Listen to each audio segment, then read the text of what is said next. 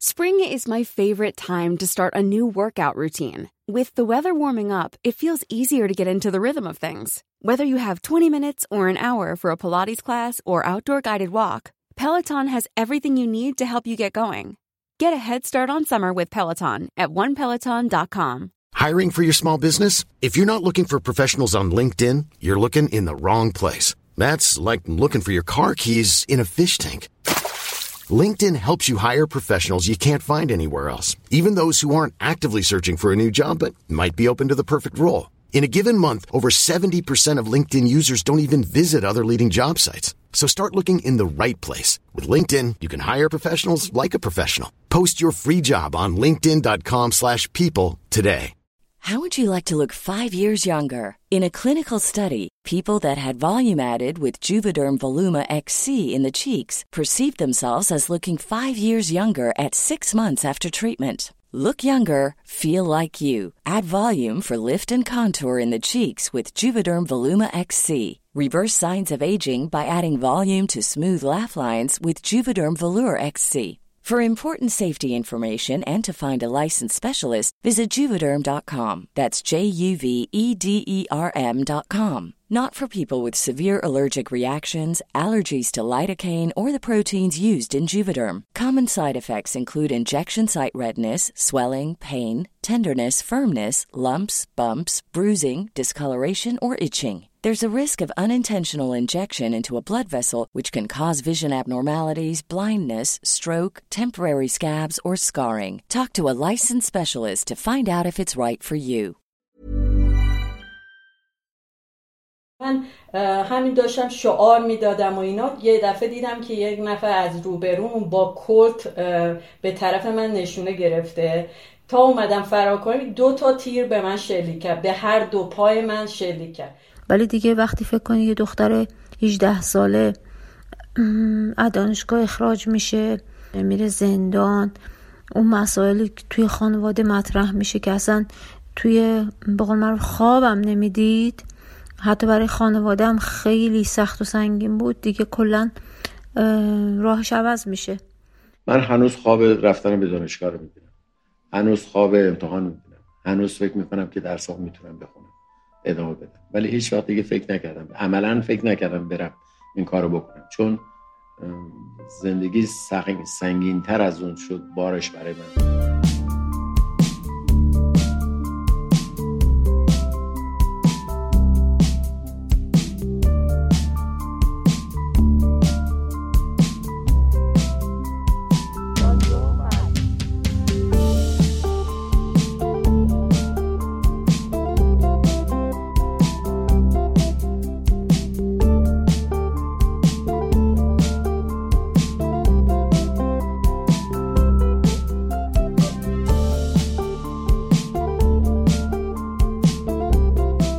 سلام.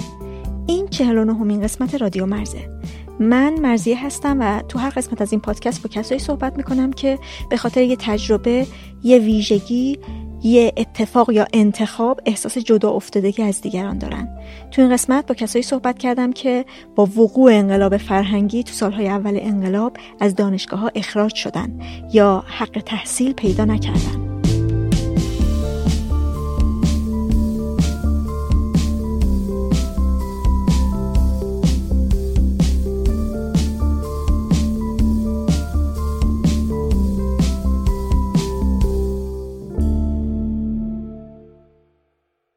اسمش رو گذاشتن انقلاب فرهنگی به بسته شدن دانشگاه ها، اسلامی کردن درس های مدرسه و دانشگاه، اخراج معلمه و استادا و دانشجوهای فعال از مدرسه و دانشگاه ها تو اوایل انقلاب گفتن انقلاب فرهنگی.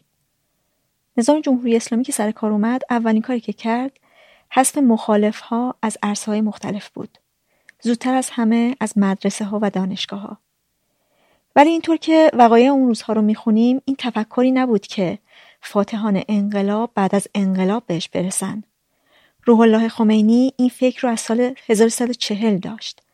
وقتی نخست وزیر وقت دوران شاه سال 1340 باهاش تو قوم ملاقات کرد اولین چیزی که خمینی تو اون ملاقات مطرح کرد و خواست تصفیه دانشگاه ها از استادها و متون درسی غیر دینی بود و همینطور غیر اخلاقی به گفته خودش گفته بود کسایی که دانشگاه میرن و از دانشگاه فارغ تحصیل میشن واقعا از نظر اخلاقی و دینی خیلی ضعیفن. باید ببینید که این از چیه و هر منشعی داره جلوش رو بگیرید. کاری که خودش دو دهه بعد انجامش داد. بهار سال 1359 تو پیام نوروزیش به لزوم اسلامی شدن دانشگاه ها اشاره کرد و 29 فروردین همون سال بعد از اینکه سخنرانی هاشمی رفسنجانی تو دانشگاه تبریز به تشنج کشیده میشه. آیت الله خمینی با یه پیام شدید و لحن التیماتوم میده که ظرف سه روز دفاتر سیاسی تو دانشگاه ها باید بسته بشن. دفاتر سیاسی گروه های فعال. این دفترها با درگیری های شدید که تو دانشگاه ها به وجود اومد بسته شدن. در منابع مختلف گفته شده که تو این درگیری ها بیشتر از سی نفر کشته و چیزی حدود 400 نفر مجروح شدن. البته این اعداد در توی منابع مختلف یکم متفاوته و دقیق نیست. آدمایی که اسمی ازشون جایی ثبت نشده. و بعد از اون دانشگاه برای بیشتر از دو سال بسته شد تا تو همه چی بازنگری بشه.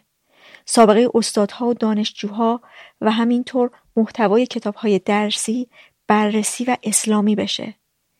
دانشگاه ها آذر ماه سال 1361 باز شدن و طبق آماری که وجود داره بین 7 تا 8 هزار استاد و چیزی حدود 30 هزار دانشجو اخراج شده بودند.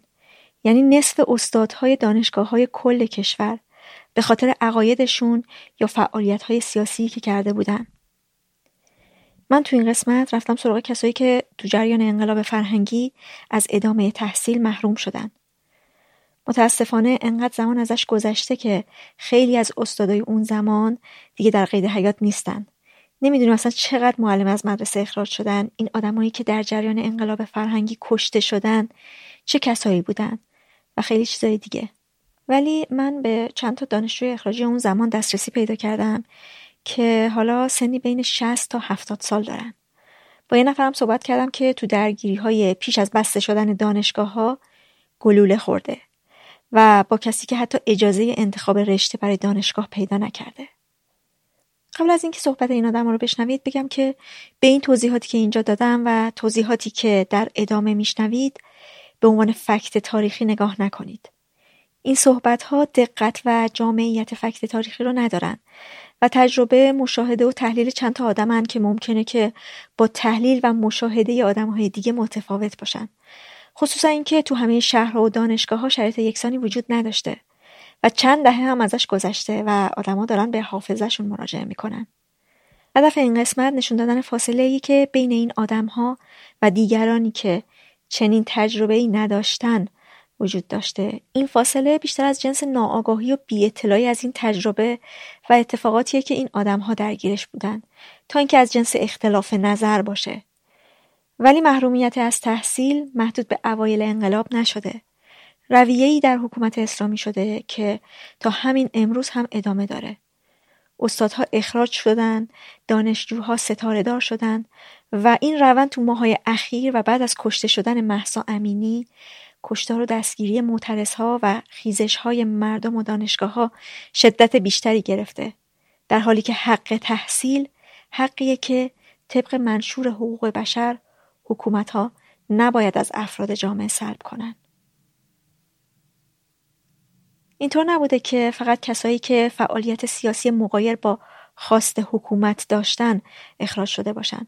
به خاطر پایبندی به یه عقیده هم این اخراج ها انجام شده. باهایی ها خیلی زود از تمام عرصه ها هست شدن. از مراکز دولتی کنار گذاشته شدن.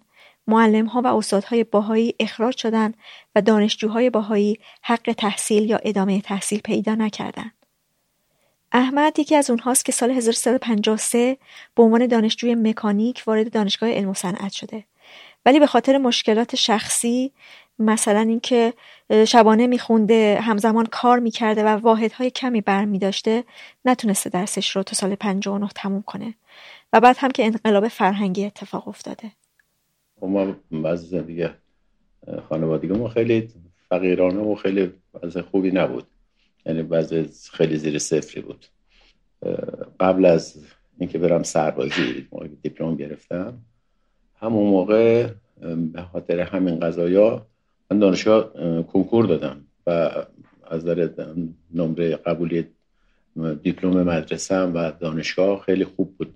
اون موقع من کنکور که دادم چون رشتم ریاضی بود خیلی به اصطلاح سطح بالا گرفته بودم. خودم و فکر می‌کردم باید حتما مثلا رشتهای خوب دانشگاه تهران مثلا یا شریف اونجاها اون موقع صنعتی آریا مهر اون موقع اونجا قبول بشن. خاطر همین خیلی رشته رو بالا زده بودن. با اینکه بازم نمره خوبی آورده بودم ولی قبول نشدم قبول نشدم بعد چون همه رشته هم, هم همه رو بالا زده بودم یه پایین هم نداشت که یه جای قبول بشه بعد دیگه رفتم سربازی. رفتم سربازی و بعد خب همون موقع هم در واقع این مشکل بود که من اگر مثلا قبول بشم هم امتحان هم دانشگاه رفتن هم کار کردن و وضعیت زندگی طوری نبود که بخوام کسی باشه کمکم کنه بخوام برم دانشگاه اینا نبود. به خاطر همین به فکر می‌کردم باید حتما کار بکنم و بعد برم دانشگاه. به خاطر همین بعد از اینکه برگشتم دوباره کنکور دادم و دو سه جا قبول شدم. دانشگاه تهران قبول شدم. دانشگاه صنعتی علم قبول شدم دو جا علم قبول شدن شبانه و روزانه. ولی خب روزانه رو نمی‌تونستم برم رفتم شبانه. بخاطر که روزا کار بکنم.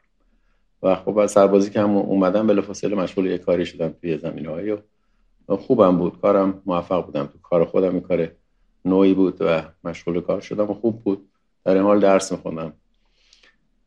و تو دانشگاه خوب بود وضعیت دانش درسیم خوب بود تا رسید به 59 که 59 دیگه به انقلاب فرهنگی خورد ما درسمون تمام نشده بود. یعنی من حدود 110 واحد خونده بودم. حدود 30 واحد هم مونده بود. 30 واحد درس تخصصی ترمون هم مونده بود که دیگه انقلاب شد و ما امتحانای سال خورداد رو دادیم. بعدش دیگه دانشگاه رو تعطیل کردن که رفت دیگه. دانشگاهی که تعطیل شد خب ما از یه نظر نگران بودیم یعنی بلا تکلیف بودیم که خب حالا تا, کی می‌خواد اینطوری باشه. و پیش بینی هم می‌کردیم که ما رو ممکن راه ندن. چون قبلش این اتفاق افتاده بود که تمام افراد باهایی رو در تمام سطوح دولتی اخراج کرده بودن و استادای دانشگاه ما رو که باهایی بودن تو همون دانشگاه علم دانش استادای خیلی خوبی داشتیم. یعنی استادای رشای به صدا تخصصی خیلی خوب ما استادای بهایی داشتیم توشون که اونا اخراج شده بودن. و ما خب بعید می‌دونستیم که بعد از انقلاب بعد از این جریانات مثلا بعد از تعطیل ما رو دوباره قبول کنن به خاطر همین خیلی نگران این قضیه نبودیم. یعنی غیر مترقبه نبود. یعنی فکر نمی‌کردیم که مثلا یه شوکی به مبارد میشه. اینطوری نبود.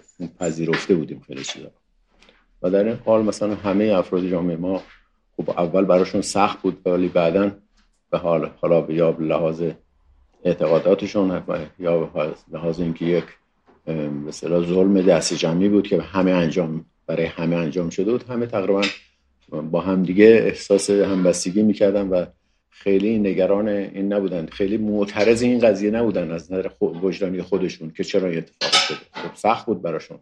ما سرهنگ ارتش داشتیم. کنار خیابون شروع کرد جوراب فروشی.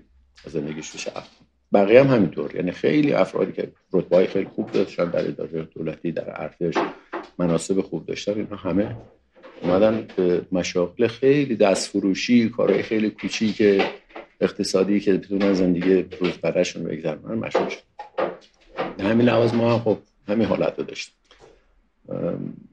بعد خب دانشگاه تعطیل شد دیگه ما رفتیم دنبال کار بیشتر. دنبال کار رو چسبیدیم بیشتر به کارمون و خب من شد روز شبا می‌رفتم که توی فرصت بیشتری پیدا کردم برای کار.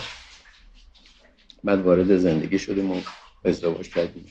اینها که بعد که دانشگاه باز شد دیگه خب به صلاح قرار شد بریم ثبت نام بکنیم. ثبت نام که کردیم فرم پذیرش داشتن که فرم مذهب داشت. ما نوشتیم بهای و بعد یه مدتی یه نامه اومد برای ما که شما به علت به صلاح اعتقاد به به اصلاح در فرقه زاله بهایت حق شرکت در چیز نداریم و اخراج میشه. بعدش هم خب ما اعتراض کردیم نامه نوشتیم دانشگاه و بعضی مراجع وزیر صلاح اون موقع فکر کنم وزیر وزارت آموزش عالی بود. ولی یادم نیست مثل که اون موقع اسمش چیز دیگه بود. آموزش عالی نشده بود. اون موقع نامه هم نوشتیم اعتراض کردیم. جوابی نیامد و به همین خب من دانشگاه خوب فکر می‌کردم بالاخره توی رشته مهندسی دارم درس می‌خونم. البته میگم من خیلی چون توی زندگی خیلی فقیرانه بودم کسی حامی من در تحصیل نبود اصلا. یعنی حتی پدر مادرم حامی نداشتم از نظر. و همون موقع حتی موقعی من دبیرستان می‌رفتم کار می‌کردم. خیلی از مخارج روزانه زندگی خودم هم موقع دوره تحصیلم. مثلا آخر دبیرستانم حتی رفتم در دانشگاه مدرسه شبانه درس خوندم. برای اینکه بتونم هزینه تحصیلم به خاطر هم ولی خیلی مصر بودم به درس خوندن. فوق العاده مصر بودم به درس خوندن. و به همین لحاظم دانشگاه خوب قبول شدم. رشته خوبی قبول شدم. و هدف این بود که زندگیمو نجات بدم. یعنی خودمو بکنم ببرم بالا. به همین لحاظم تنها راه خودم تحصیل می‌دونستم. هیچ راه دیگه براش نمی‌دونستم. علا رقم که کار می‌کردم چون می‌دیدم کار تنها نمی‌تونه یعنی این کاری که من دارم می‌کنم عنوان درآمد زندگی این نمی‌تونه آینده خوبی برای من داشته باشه. مصر بودم که من حتما باید تحصیلات خوب بکنم حتما باید به مدارج خوبی برسم. به همین لحاظ درس خوب می‌خونم. و تصورم این بود که من باید یه مهندس خوبی بشم. از احمد پرسیدم که آیا خارج از جامعه باهایی مردم خبر داشتن که این اتفاق داره برای باهایی ها میفته؟ دستگیری های گسترده اعدام باهایی ها و اخراجشون از مدرسه و دانشگاه. عموما خبر نداشتن. ولی خب اونایی که در برخورد بودن میشناختن خب می‌دونستن چه اتفاقی داره میفته ولی رویه عمومی سکوت بود. یعنی هیچ کس ما به ندرت افرادی رو داشتیم که مثلا فرض کن که اگر مثلا خانم من از شرکت دولتی خارج شد. به ندرت کسی رو داشتیم که در اونجا مدافع فرد بهایی باشه. به ندرت داشتیم. اول انقلاب. اصلا این کار نمی‌کردن. یعنی هم فکر می‌کردن که واقعا با یا جاسوس هستن مثلا فلان هستن. اون تهمت هایی که می‌زدن اون فکر می‌کردن چون خیلی هم رواج داشته و این حرفا رو می‌زدن بر علیه بایی تهمت زیاد می‌زدن. انواع تهمت ها رو می‌زدن که الان هنوز خودشون می‌زنن. اون موقع هم اونایی که بودن اوایل انقلاب به حضور فکر می‌کردن که اینا درسته. بعضن که افراد باهایی رو خوب میشناختن می‌دونستن که این اتفاق نیست اینطوری نیست. و اونا ولی باز جرأت دفاع نمی‌کردن. و خب ما یک باز میگم یکی از اون اتفاقات بد توی این مملکت این است که جامعه روشن فکر ما هم هیچ وقت فکر نکرد که آقا واقعا این چرا این اتفاق داره و می‌دیدن که از خارج و داخل چقدر داره شکایت میشه برای شرایط که جامعه باید داشته ولی هیچ کدوم هیچ اعتراضی هیچ صدایی ازشون در نمید هیچ صدایی هیچ جا هیچ دفاعی نکرد. مثلا آقای یزدی کسی بود که رفت تو سازمان ملل. من قشنگ یادمه مصاحبهش از بی بی سی پخش شد. از صدای آمریکا. اون موقع من تو زندان بودم. من خودم تو سال 62 زندان بودم. یکی از اون مسائلی که مطرح شد اونجا این بود که آقای یزدی در رفته بود سازمان ملل. اونجا در مورد وضعیت باهایی ازش سوال کرده بودن که آقا شما باهایی رو گرفتین زندان کردین دی رو کشتین اینها چیه؟ و باهایی ها وضعیتشون چیه در ایران؟ ایشون گفت نه همچین چیزی نیست. اگر کسانی خطایی کردن مثل بقیه که خطایی کردن اونها هم گرفتار شدن حالا یا اعدام شدن یا هر چی. ولی باهایی هم ما زیاد در ایران نه شاید دو سه هزار نفر باهایی در ایران داشته باشیم که اونها هم کسی باشون کار نداره. این نظر آقای یزدی بود. این جمله که من هنوز صداش به گوشم هست. حالا اون موقع هم اساتید اونطور نبود که بعد از انقلاب خیلی مخالف جریانات انقلاب باشن. اکثرا دیگه همه موافق انقلاب بودن و موافق با حکومت بودن. جو حکومت جو عمومی مخالف حکومت نبود. به جز گروه های خاص چپی و نمی‌دونم مجاهدین و اینها بقیه دیگه عموما با انقلاب موافق بودن. یعنی همه کسایی بودن که حتی مثلا ما استاد دانشگاه دیدیم که به خاطر اینکه انقلاب شده بود از خارج بلند شده بود اومده یه دانشگاه خارجی رو کرده اون درس می‌داد. اینا معتقد بودن به این وضعیت و حتی مثلا اخراج بهایی ها براشون علصبیه بود. اصلا به این مسئله فکر می‌کردن فکر می‌کنن حقشونه. یعنی اصلا اینطوری فکر نمی‌کردن که اینا مثلا فکر می‌کردن وقتی می‌گفتن مثلا فرقه زاله فکر می‌کنن خب بله اینا فرقه زالن حتما حکومت یه چیزی می‌دونه چون حکومت اینقدر بر حق می‌تونستن و خیلی مواقع ما حتی تا همین چند سال اخیر مثلا غیر تو, ادارجات دولتی یا مثلا در هر جایی و عامه مردم وقتی برخورد می‌کردن مثلا می‌گفتن یه باهایی رو گرفتن کشتن حتما یه کاری کرده. نمیشه که حتما ما ما نمی‌دونیم حتما یه کاری کرده بوده که زندانی شده یا کشته شده. و حکومت سعی می‌کرد بگه که ما اگر شما رو به صلاح می‌گیریم یا از دانش مثلا فرض کنید ورود دانشجو اخراج جامعه با رو از دانشگاه یا از مدارس تمام این جایی که این کار می‌کرد به خود ما مستقیما به خود من حتی مامور اطلاعات گفت ما به خاطر حفظ شماست. چون اگه بریم دانشگاه دانشجوها شما رو تیکه پاره می‌کنن. اونا نمی‌تونن تحمل کنه که با دانشگاه بیاد. یه بهایی بیاد تو دانشگاه درسته که اصلا همچین چیزی نبود. اصلا همچین چیزی ما با مردم هیچ وقت مشکل رو نداشتیم. عموما. به جز میگم خواصی که الان همین هایی هستن که الان هستن. همین ها هر جا بودن با ما این مخالفت ها رو می‌کردن. اینا به خاطر موقعیت خودشون. ولی عموما با ما هیچ کس هیچ وقت مشکلی قبل از انقلاب بعد از اون اگر بخوام اسمش مردم بذاریم نداشتم از احمد پرسیدم که آیا اون موقع این آگاهی رو داشته که از یه حقی داره محروم میشه؟ حق تحصیل یا به چشم هزینه های انقلاب بهش نگاه می‌کرده؟ ما دقیقا می‌دونستیم که یه حقی از ما شده. چون در بر مورد ما سابقه تاریخی داره این قضیه. چیزی جدیدی نبوده. ما فعالیتی برای علیه هیچ کس نمی‌کردیم که فکر کنیم حالا حقمونه که این اتفاق مثلا بیفته یا مثلا حق که نه نمیشه میشه مثلا هزینه. اسم حالا اگه اسمش رو بزنیم میگیم خب بله.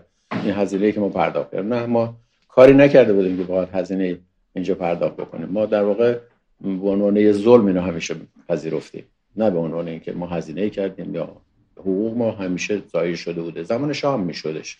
این که اون موقع نمی‌شد اونم حالا به شدت و ضعفایی داشت.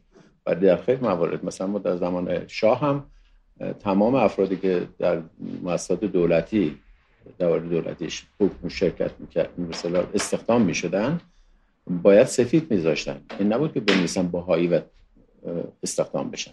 اگر می‌دونستن باهایی مانع برخورد میشه و خودشون توصیه می‌کردن که بنویسن سفید بذاریم و نه هیچ چیزی ننویسیم. و بعد از انقلاب اونایی که سفید گذاشته بودن که می‌خواستن اخراج شدن اونایی که باهایی نوشته بودن و استخدام شده بودن اینا جرم کمتری داشتن. اونایی که سفید گذاشته بودن حتی همینطوری بود که ما ننوشتیم. و خیلی از هر دو گروه رو که استخدام دولتی بودن اینا حقوقشون هم پس گرفتن ازشون در زمان انقلاب. حقوقی که دوران انقلاب قبل از انقلاب کار کرده بودن. مثلا سالها استخدام مؤسسه دولتی بودن کار کرده بودن. حقوقی که گرفته در اون مدت و ازشون گرفتن بعضی زندانی کردن تا این حق از اینو ازشون پس گرفتن. این برخورد هایی که با باهایی ها می شده باعث می شده که آدما ازشون فاصله بگیرن و به چشم خطر بهشون نگاه کنن و بترسن؟ این ترس هنوزم هست. هنوزم اونایی که موقعیتی دارن توی مملکت دارن. من الان دوستای بسیار تو محیط کاری افرادی دارم که می‌دونم که اینا خب توی سیستم بالاخره دستشون بند کار دارم می‌کنم و اینا با اینکه مثلا فرض از من مشورت می‌گیرن در مورد کار. مشورت می‌گیرن در مورد کار. ولی به هیچ وجه نمی‌خوان بدونن که من با ایشون با اینا ارتباط دارم. یعنی, یعنی موقعیت خودشون خیلی ازش میترسن. ولی دوستایی که مثلا از قدیم داشتیم من بازم داشتم. آره مثلا فرض کنید که دوستای زمان تحصیل دبیرستانم داشتم که وقتی من از زندان اومدم اینا می‌دونستن که من باهاییم ولی هیچ وقت بحث و صحبتی مثلا مدرسه اون موقع نمی‌شد که اصلا باهایی یعنی چی اصلا جریان چیه؟ فهم این قضیه هم نبود. خیلی تفاوت یعنی مثل یه چیز عادی باش برخورد می‌کردم. اینا فکر مثلا اینم فرض کنم که حالا مثلا یه یه جوری حالش یه جوری است. اینطوری فکر می‌کردم. ولی اونها به همین لحاظ وقتی من رفتم زندان از زندان که اومدم یه روز دو سه تاشون خب مشکلات زیادی هم برای من پیش اومده بود که بعد از اینکه زندان اومدم. به من دو سه تاشون با هم اومدن ملا دیدن من. همون چند ماه بعد از آزادی من. اومدن و صحبت و فلان اینها. بعد اینا علت گرفتاری من رو می‌خواستن جویا بشن که اصلا چی بوده. اون موقع دیگه من خیلی بیپروا بودم. همیشه رو براشون گفتم که اینطوری بوده اینطوری بوده. جالبه که بعد از اون دیگه با من تماس نگرفتم من مثلا اتفاقی بعضیاشون رو دیدم. یکشون یه دفعه تو فرودگاه دیدم یکشون یه جای دیگه تو کرج دیدم. و خیلی مثلا احوال پرسی کردیم و گذاشتیم. به هیچ دیگه دوست نداشتن یعنی نگران این بودن که می‌گفتن خب حالا دیگه ارتباط با این تو این شرایط چیزی نداشت. لزوم این نگرانی تو همه بود. الان هم میگم الان اصلا عمومیت نداره. در بین مردم عادی اصلا این قضیه نیست اصلا این قضیه نیست. ولی در مورد افراد خاصی که وابستگی دارن هست قضیه هست. از احمد پرسیدم که آیا با این توصیه مواجه بوده که بهایی بودنش رو مخفی کنه تا با محرومیت کمتری مواجه بشه؟ همیشه همین الان شما پیش میگه آقا شما مرض داری چی حالا مطرح می‌کنه؟ خیلی خوب باشه تو دل خودت باشه. چیکار داری که میگی؟ ما الان ببینیم همین الان هنوز من در مورد پروانه کسب من مشکل دارم. و با احتیاط جلو میرم. دارم اقدام می‌کنم برای گرفتنش. داشتم لغو شده دوباره دارم اقدام می‌کنم برای گرفتنش. ولی با احتیاط جلو میرم. سعی می‌کنم پارو چی میگم این سر ایمار نذارم. سعی می‌کنم با احتیاط جلو برم و کارم انجام بدم به کاری نکنم که نتونم کارم انجام بدم. ولی می‌دونن تو محیط کار من تو دوایر دولتی که کار من به صلاح اونجا ارتباط داره میرم اونا می‌دونن و به منم میگن. حتی میگن یا چیکار ول کنید دیگه. خسته نشده اینقدر گفتم جواب شما چیه به این آدما که میگن مثلا برای چی میگین حالا مثلا؟ خیلی وقتا جواب خودشون میدن. بعضی وقتا الان به خصوص تو این سالهای اخیر جواب خودشون میدن. بعضی وقتا خودشون میگن که ما هیچ کسی ندیدیم مثل شما وایسه پای این قضیه. یعنی چل سال وایسه بگه من همینم. این هم, هم مثلا حقشون ضایع بشه و باز وایسن بشه. الان جواب خودشون میدن. ولی یه جایی ما مجبور می‌شده بگیم. جواب بدیم. بگیم برام ببینید ما یه اصل دروغ نگفتن رو داریم و این دروغ نگفتن یکی از اصول کار ماست. این اینو خب وقتی پیش میاد یه جایی میگه که مثلا فرض من میرم کلانتری یه دعوایی دارم یه اتفاقی افتاده ماشینمو دزدیدن. یه اتفاقی برای کارگر من افتاده میرم کلانتری. ستون مذهب داره. چی بنویسم اونجا؟ آخه اصلا کلانتری چیکار داره به مذهب کسی؟ خب من مجبورم بنویسم. تا می‌نویسم باهایی سرش میره بالا. آقا چی میگی؟ بعد خودش سعی می‌کنه اینو ننویسه. سعی می‌کنه خودش ننویسه اینو رد کنه. میگم نه آقا بنویس آقا من مشکل ندارم بنویس و این هست این, این ارتباط هست. یعنی سعی می‌کنم به ما بگن که آقا خود چه اجباری داریم که بگیم؟ ما معمولا از جواب اینه که ما دروغ نمیگیم. صرفا همین. نه اینکه بخوام بگم نه من تعصبی دارم روی قضیه. نه میگن می‌خوام پایه دروغ رو بذارم. اگه بخوام این دروغ اول بگم مجبورم به بعدیشم بگم. همیشه عادی میشه برام دروغ گفتن. نمیگم. این دروغ من نمیگم. حالا شما هر تصمیم می‌خوای بگیر. از احمد پرسیدم که آیا در اطرافش باهایی هایی هم بودن که سرنوشت متفاوتی پیدا کرده باشن؟ یک یکی بچه ها وقتی از دانشگاه اخراج شدیم یکی از بچه ها دانشگاه تهران هم بود. روزانه دانشگاه تهران یادم نیست چه رشته ریاضی فکر کنم می‌خوام فیزیک یا ریاضی بود. بعد اینو اخراج نکرده بودن. خودش رفت نامه نوشت به دانشگاه. که آقا یه فردی به این نام هست باهاییه. اینو چرا اخراج نکرد؟ خودش برای خودش داره. چون نگران بود که آقا فردا من میگه تو چرا اخراج نشدی؟ حتما رفتی تبری کردی تو خودش نامه نوشته که آقا من اخراج کنید اخراجش کرد. اخراج کردم. من دانش بچه های همکاری دانشجوی هم رشته من بودن هم دوره من بودن که تبری کردن. یعنی کتمان کردن درسشون رو خوندن. الان مثلا یکشون مهندس الان تو مشهد سهامدار کارخونه است داره کار می‌کنه. الان داره اون کار می‌کنه. ولی بعدش پشیمون شد و رفت اومد نامه نوشت. من اشتباه کردم. ولی خب این کار کرده بود دیگه. اون تاثیر خودش از داره کلی روحیه خودش. یعنی حتی الان مثلا من با اینکه دوست خیلی صمیمی شدم حتی اون اوایل ما که از دانشگاه اخراج کردن قبل از اینکه اخراج بکنم ما با هم اومده بودیم یه کارگاه ریختگری راه انداخته بودیم. دو سه نفر بودیم. سه چهار نفر بودیم. که منم شریک بودم با اینا داشتیم کار می‌کردیم. این رفت دانشگاه و بقیه اومدن. خب جدا شد. اون یه مدت هم کار کرد و رفت جدا شد از من. ولی با اینکه خیلی با هم دوست بودیم خیلی همخونه بودیم با هم شبا میشستیم تا صبح درس خوندن اینطوری بودیم. ولی هنوز که هنوز با من رفتارش عادی نیست. خیلی هم اظهار ارادت می‌کنه به من. مثلا خانمش با من با ما آشنایی بیشتری داره تا خودش. به لحاظی که ما با خانواده خانومش ارتباط بیشتری داریم. خودش هنوز راحت نیست در حرف زدن با هنوز احساس می‌کنه اون سایه رو زندگیش هست. احساس می‌کنه خلا خطایی رو کرده که اینو نمی‌تونه جواب براش داشته باشه. ادامه تحصیل حسرتی شد برای احمد؟ من هنوز خواب رفتن به دانشگاه رو می‌بینم. هنوز خواب امتحان می‌بینم. هنوز فکر می‌کنم که درسام می‌تونم بخونم. ادامه بدم. ولی هیچ وقت دیگه فکر نکردم. عملا فکر نکردم برم این کارو بکنم. چون زندگی سنگین تر از اون شد بارش برای من. و حالا فعالیت های باز خدماتی بعد از زندانم من ادامه دادم. بخشی از زندگی همیشه که من بوده و هست. هیچ وقت جدا نشده. به همین لحاظ دیگه فکر نکردم که من برم حالا تحصیل بکنم. چون دیگه عملا خب از نظر کاری باز موفقیت داشتم. کارم طوری بود که موفق بودم در کارم. درآمد مالیم خوب بود. خیلی تونستم زندگی ما از نظر مالی نجات بدم.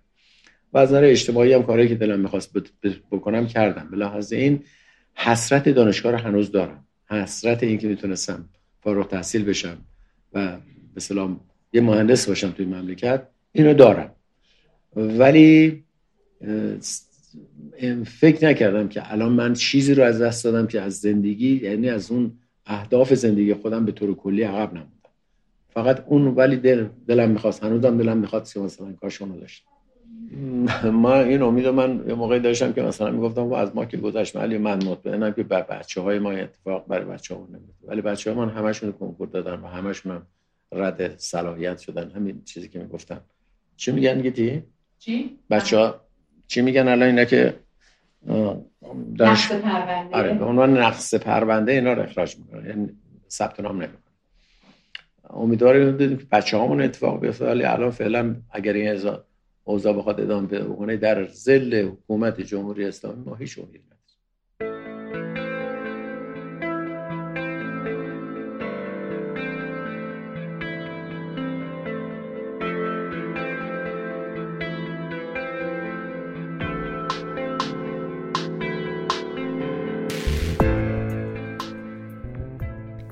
زویا سال 1355 دانشگاه تهران قبول شد.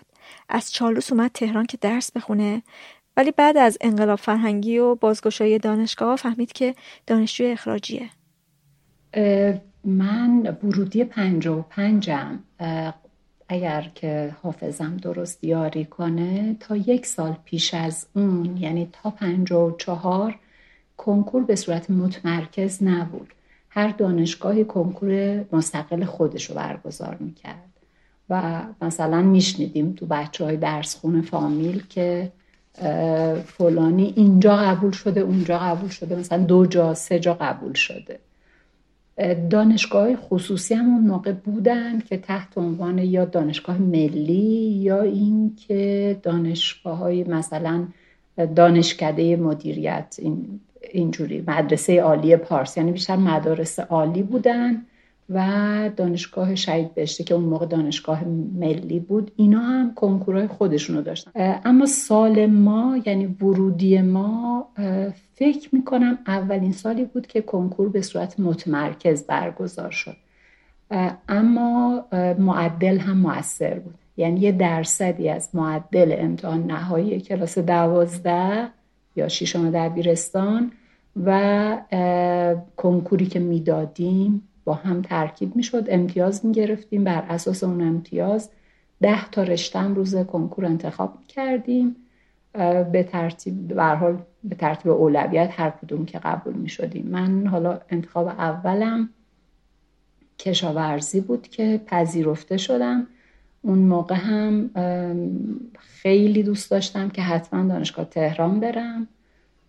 ولی موقع که قبول شدم فهمیدم که اصلا کشاورزی دانشگاه تهران هست ولی محلش توی شهر کرج خیلی هم تو ذوقم خورد و اصلا خوشحال نشدم از این قبولی.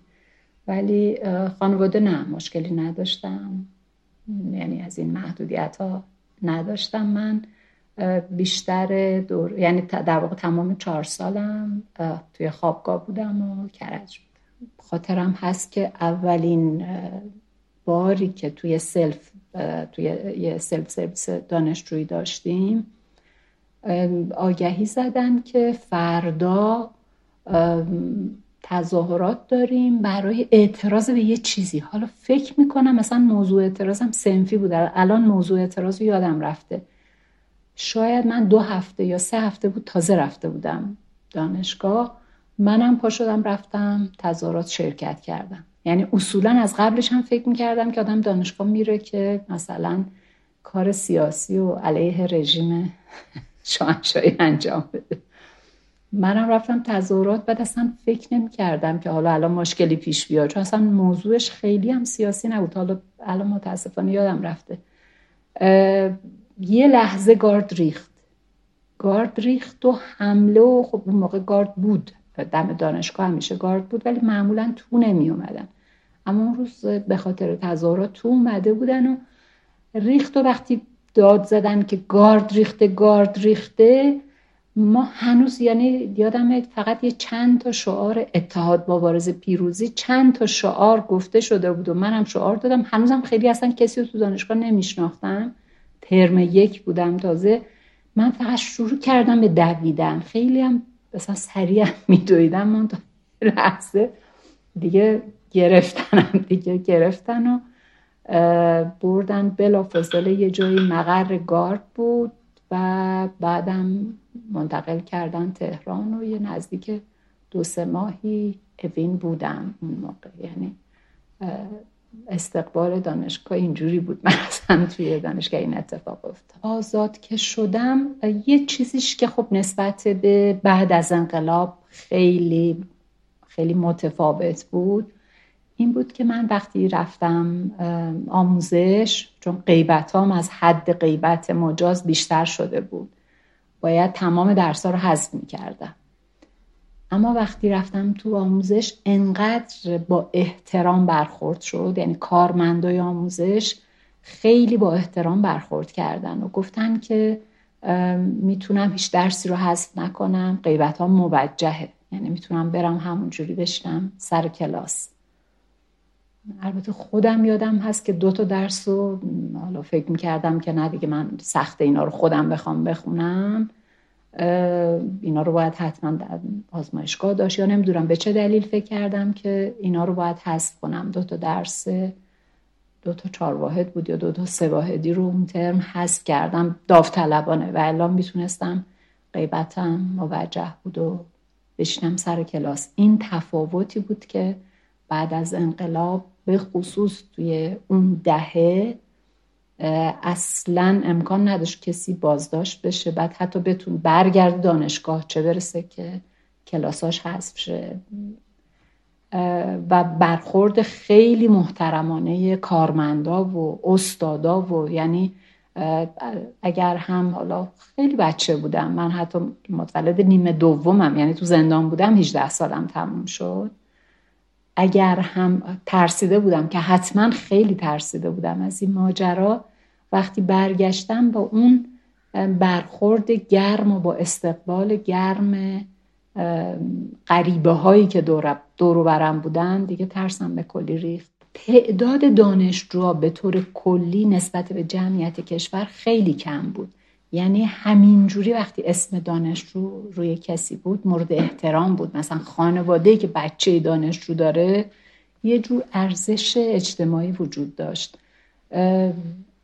یادم هست که ما از ترم یک سر کلاس می نشستیم. مثلا می گفتن خان مهندس آقای مهندس اینجوری صدا می کردن. کارمندا نمی‌دونم استادا خدمه تو جامعه. فکر می‌کنم از این منظر بود. یعنی اصلا از موضع انقلابی نبود که مهربون برخورد می‌کردن. یه بخشیش هم احتمالا به دلیل اینکه من خیلی بچه بودم و خیلی حالا جوونی زیاد و یه جور شاید دلرحمی بوده مهربونی بوده نمی‌دونم. ولی به حال خیلی برخورد خوبی شد که اون یه ذره اون مقدار ترسی هم که یه ذره که نبود واقعا ترسیده بودم. اون مقدار ترسم ریخت کاملا. البته بعدش من بیشتر جذب کار سنفی شدم. یعنی با گروه تئاتر کار می‌کردم و با بچه های کوه هم اتاق کوه هم کوه می‌رفتم و از این برنامه های اینجوری فعالیت سیاسی مستقیم که با گروهی کار بکنم نه نداشتم. اعلامیایی که میومد و مخفیانه توضیح می‌شد و میخوندم و کتاب میخوندم و کار فرهنگی و سنفی و بیشتر تو این زمینه. مذهبی های دانشکده ما انجمن اسلامی شد که استثناعا جز معدود جاهایی بود که در اقلیت بودن تو بچه های مذهبی. و اکثر بچه های مذهبی پیش از انقلابمون طرفدار سازمان مجاهدین شده بودن. بچه های چپ هم سه تا گروه بودن دیگه. بچه های پیشگام که بیشترین جمعیت دانشجوهای چپ گرایش پیشگام داشتن. طرفدارای حزب توده ایران بودن و طرفدارای موقع به عنوان گروه خط سه معروف بودن که حالا اونا خودشون چند تا گرایش بودن. خاطرم هست که بعد یک طبقه از ساختمون آموزش دانشکده رو جز ساختمون قدیمی ها بود. یعنی ساختمون که مال زمان پهلوی اول تو دانشکده ساخته شده بود. یه طبقه به اشغال گروه های سیاسی در اومد. هر گروهی نسبت به وزنی که توی دانشکده داشت اتاق گرفت. خاطرم هست که بچه های پیشگام که از همه پر جمعیت تر بودن سه تا اتاق داشتن اونجا. یه اتاقش اصلا اتاق کوه بود. و هر کدوم گروه های دیگه هم هر کدوم یه اتاق توی اونجا داشتن. تابلو داشت رسما یعنی دانشجویان طرفدار دانشجویان طرفدار. یعنی خیلی تابلو دار و با اسم و رسم توی دانشکده گروه ها فعالیت می‌کرد. از آیا پرسیدم که درگیری های قبل از بسته شدن دانشگاه ها رو یادش میاد. وقتی که یه دفعه در واقع حمله شد بیشترم تهران حمله شد به دفاتر گروه ها من یادم از خیابون 16 آذر رد می شدم باید خورداد باشه. یا اوایل تیر زمانش الان نمی‌دونم دقیقا ولی از 16 آذر رد می شدم تمام سطح دانشگاه دفاتر اونجا به در 16 آذر یعنی به اون زل غربی دانشگاه پردیس مرکزی نزدیک بود دفاتر گروه های سیاسی. تمامش میز شکسته کاغذای پاره یعنی این تصویر خیلی تو ذهن من حک شده که شبیه جنگ مغلوبه همه چیز پاره شکسته ریخته شده بود اونجا. دانشکده ما رو یه دفعه دستورش رو دادن. حرفش بود که دانشگاه جای درس خوندنه و جای این کارا نیست. حرفش رو می‌زدن ولی چنین تصوری نبود. وقتی هم گفتن دانشگاه تعطیل اصلا فکرشو نمی کردیم که این همه طولانی بشه. من یادمه فقط در حد لوازم شخصی ما از خوابگاه برداشتن. حتی خب ما چون اقامت چهار ساله بود کلی وسیله داشتیم. یادمه مثلا فرض کنید که لگن لباس شستنمون. کلی از این وسیله که مثلا تو اتاق با هم دیگه میخریدیم چند تایی و این وسایل و یا حتی از مثلا رخت خواب و اینا چیزایی رو بر نداشتم مثلا. موند. رفتیم به انبار دانشکده. به انباری تحویل داده بودیم. در حد کتاب های درسی و لباس و این وسایل در حد مثلا یه ساک یا چمدون من برداشتم از دانشگاه اومدم بیرون. خوابگاه تعطیل کردن و گفتن هیچ کس نمی‌تونه بیاد. من باید اون سال فارغ تحصیل می شدم اما به خاطر همون تعطیلات دو ساله تعطیلات دو تر که امتحان ندادیم بعد این که من خودم هم داوطلبانه دو تا درسم و ترم یک حذف کرده بودم البته به طور کلی هیچ کدوم ورودی های پنج و پنج اون سال پنج و وقتی پنج و نه انقلاب فرهنگی شد هیچ کدوم ورودی های دانشکده ما فارغ تحصیل نشدن به خاطر اینکه دو ترم همه از دست داده بودن. منتها من یه خوردم از هم دوره های خودم به خاطر اون چند واحدی که حذف کردن عقبتر افتاده. بعد از اینکه دانشگاه بسته شدن زندگی چه روندی رو طی کرد؟ مرداد 59 ازدواج کردیم با این فرض که به زودی دانشگاه باز میشه دانشگاه باز میشه. زندگی مشترک شروع نکردیم به هوای اینکه خب قرار دانشگاه باز بشه دیگه و خب به عنوان دانشجو دانشجوی متعهلی خورده سخته. فکر می‌کردیم که حالا قراره به زودی باز بشه.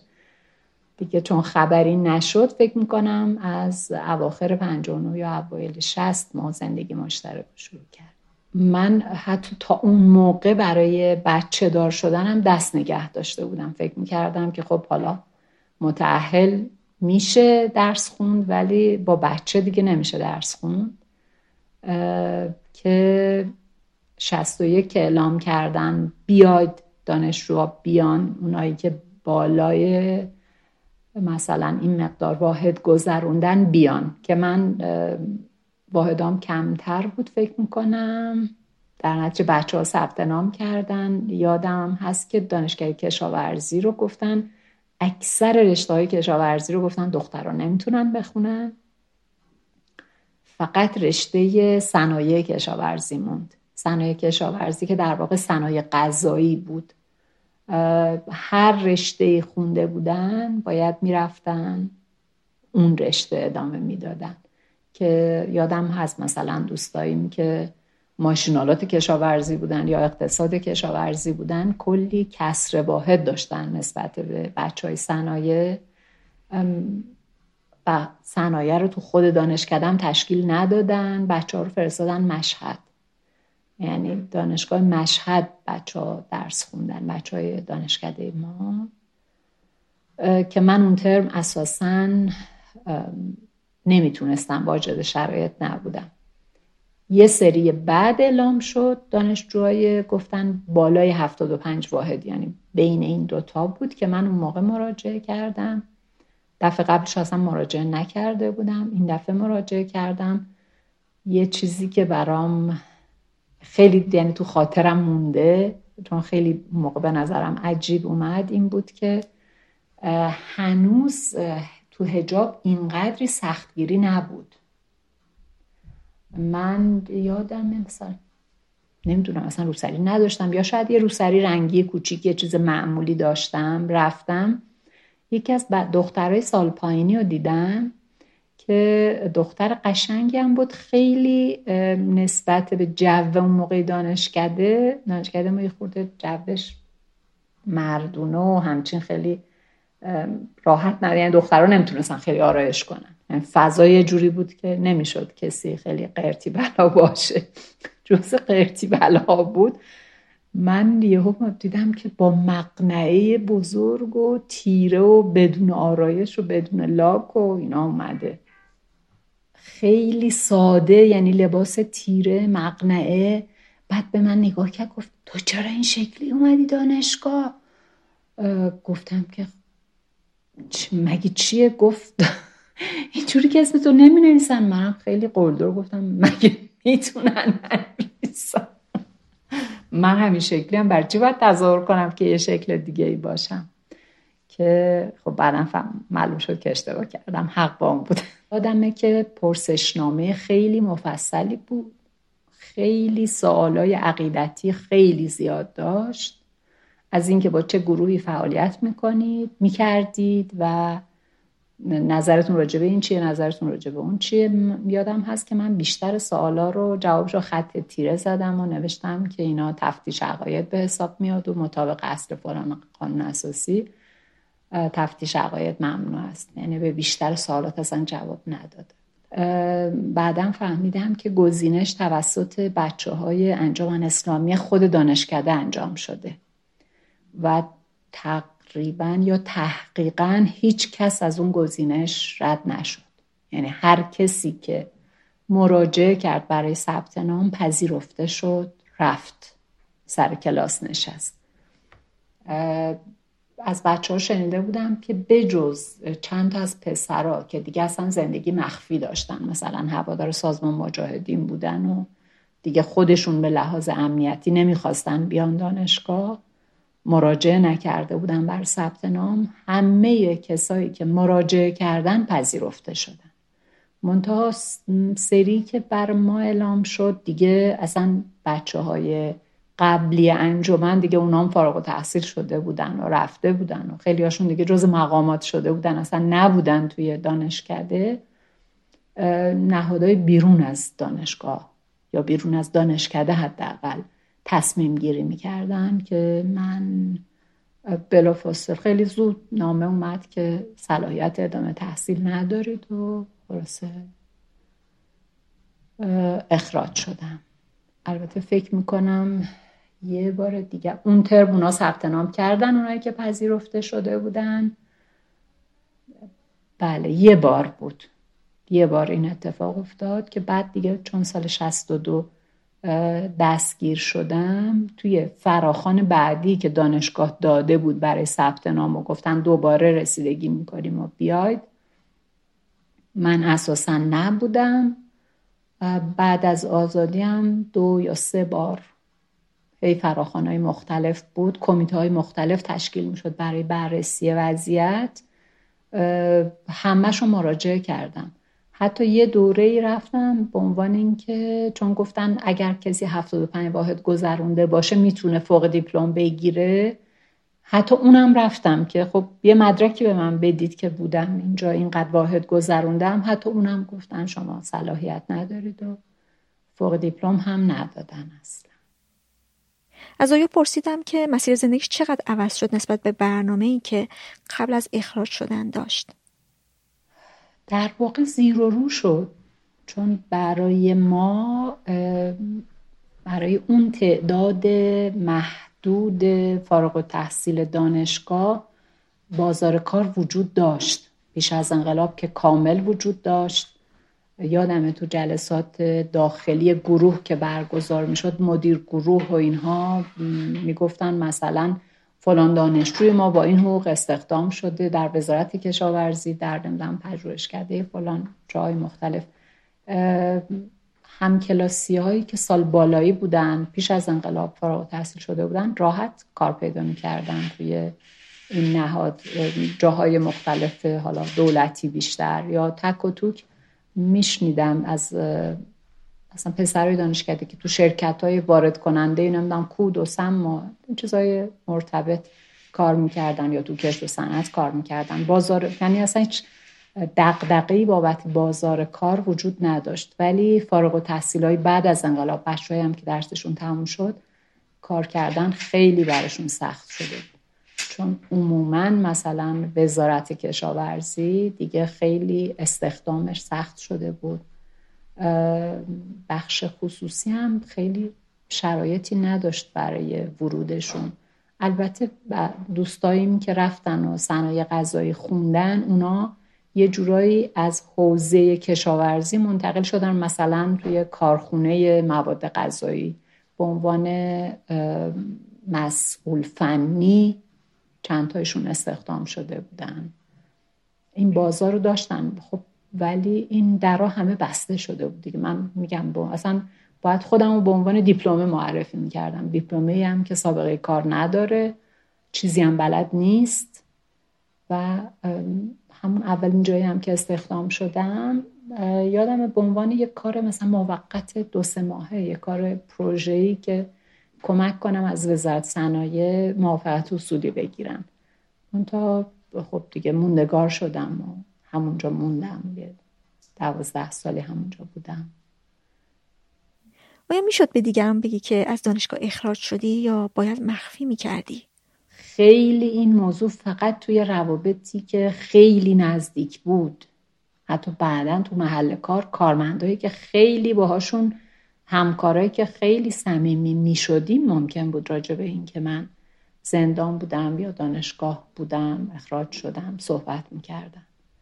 من بعد از اینکه همه رسیدگی ها انجام شد و همهشون حکم اخراج دادن به تشویق یکی از اقوام کنکور دانشگاه آزاد شرکت کردم. سال هفتاد و دو پذیرفتم شدم. رفتم دانشگاه. خب سنم خیلی زیاد بود. ورودی های اون سال دانشگاه متولد سال 55 بودن. یعنی درست سالی که من دیپلم گرفته بودم. بعد ترم اول شاگرد اول شدم. مثلا با معدل 19 و خورده شاگرد اول شدم. همه با تعجب با چه استادا چه دانشجو هم کلاسی ها مثلا می‌گفتن شما چطور قبلا دانشگاه نرفتید؟ به همه می‌گفتم که من زود ازدواج کردم همسرم مایل نبود ادامه تحصیل بدم. به هیچ کس نگفتم که قبلا دانشجو بودم یعنی اون موقع یکی از آشناهایی که هیئت علمی دانشگاه آزاد بود اون با من تماس گرفت وقتی که پذیرفته شدم. تماس گرفت گفت سابقه زندان تو بگو چون اینا پرونده رو دارن. ولی اصلا نگو که دانشجو بودی. روی این موضوع که یک کسی اخراجی سراسری باشه بیاد دانشگاه آزاد خیلی حساسیت وجود داره. من اصلا نگفتم. یه دوست دیگه ای من اونم که از بچه های علم و صنعت بود اونم اخراجی بود. با هم حالا تصادفا با هم یه رشته و یه دانشگاه شرکت قبول شده بودیم. یادمه تا چند ترم یه ترم من شاگرد اول می‌شدم اون دوم می‌شد بعد دوباره اون اول شد من دوم می‌شدم. فقط کسی که توی خانواده نزدیکش دانشجویی داشت و دانشجو اخراج شد متوجه می‌شد. اصولا جامعه نسبت به خیلی چیزای مهمتر یعنی اعدام که خیلی مهمتره. نسبت به اونم مسکوت میذاشت. اصلا به روی خودش نمی آوردن یعنی جامعه اصلا اعلام نمی کرده یا خانوادام ناچار بودن که مخفی کنن. همه چی مخفیانه انجام می شد ما همه چیز رو از دیگران باید پنهان می کردیم بعدا بچه دار شدیم. بعدا باید بچه هم تو مدرسه به کسی چیزی نمی‌گفتن یا فقط معاشرت با کسایی باشه که می‌دونن درباره تو. خیلی باید به کسی اعتماد می‌کردم من که بگم مثلا گذشتم چی بوده فکر می‌کنم جایی که استخدام شدم که اولش قرار بود موقتی باشه بعد دیگه اونجا موندگار شدم به صاحب اون شرکت بعد از مدتی خیلی مدت طولانی گذشت و دیگه خیلی من اعتماد کرده بودم. گفتم خیلی براش عجیب بود. خیلی عجیب بود که اصلا من از دانشگاه اخراج شدم. مثلا هیچ چیزی راجع به انقلاب فرهنگی نمی‌دونست. و این تصور البته گفت من به همیشه خیلی برام عجیب بود که مثلا شما لیسانس نداری.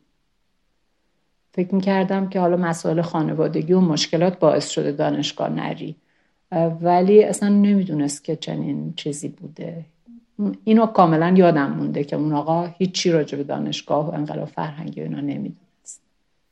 از زویا هم پرسیدم که آیا متوجه بود که حقی ازش دریق شده؟ به نظرم این سوال مهمی میاد. و از تمام کسایی که باشون صحبت کردم این سوال رو پرسیدم. فکر می‌کردم حالا به عنوان کسی که فعالیت سیاسی داشته اینا هزینه هاییه که باید بپردازیم. منطقا اینجوری بود. اما یه جاهایی برام خیلی سخت بود. وقتی رفتم سر کار. یعنی رفتم سری اولی که رفتم سر کار پیش از دستگیری اون موقع هنوز دانشجوی اخراجی هم نبودم. اون موقع می‌تونستم بگم دانشجو. دانشگاهم تعطیل بود. تیتر دانشجو رو می‌تونستم حفظ کنم.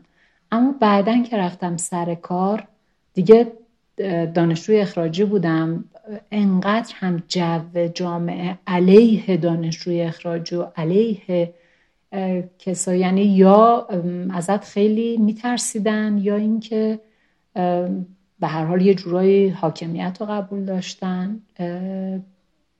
یا هر دلیل دیگه ای هر جوی که بود یه جوری پرهیز می‌کردن آدما یعنی میترسیدن از اینکه اصلا با یه خانواده سیاسی یه خانواده که چند تا زندانی داره یا اینکه بچهش از دانشگاه اخراج شده کسی اصلا دوروبر نمی اومد یعنی به جز فامیل نزدیک و کسایی که میشناختن کسی دوروبر نمی اومد شما همه جا باید مخفی می‌کردی اطلاعاتو. من اولین جایی که رفتم و حالا استخدامم شدم مدرکم و نوشتم دیپلم و یادمه که اون موقع وزارت کار یه دفترچه های صادر می‌کرد به اسم شناسنامه کار. حالا نمی‌دونم چرا باید هنوزم دارم اون شناسنامه رو. جلوی مدرک تحصیلی نوشت دیپلم اونجا خیلی برام سخت اصلا متوجه از دست دادن این حق نشدم. من شخصا نشدم. کما اینکه متوجه از دست دادن حق انتخاب پوشش نشدم. نمی‌دونم زندگی در فضای دیکتاتوری بر نسل ما پذیرش رو خیلی راحت می‌کنه. یعنی ما به راحتی پذیرفتیم که اونجوری که دلمون می‌خواد لباس نپوشیم به راحتی پذیرفتیم که شبیه اون چیزی بشیم که می‌خوان اینکه با این ادبیات که دانشگاه ها تصفیه شد و دانشگاه ها پاکسازی شد صحبت می‌کردن آزار می‌داد شما رو یا نه؟ یعنی یه جوری صحبت می‌کردن که انگار مثلا از آلودگی پاک کردیم دانشگاه ها رو. ببین این, این چیزا این زرافت ها رو الان متوجهش میشیم. ما اصلا من حداقل اصلا متوجه بار تحقیری که تو برخوردشون بود نبودم. خیلی زودم شروع شد دیگه. اول دوستاییمون که تو آموزش پرورش بودن اونا خیلی قبل از ما شروع شدن به اینکه اخراج بشن.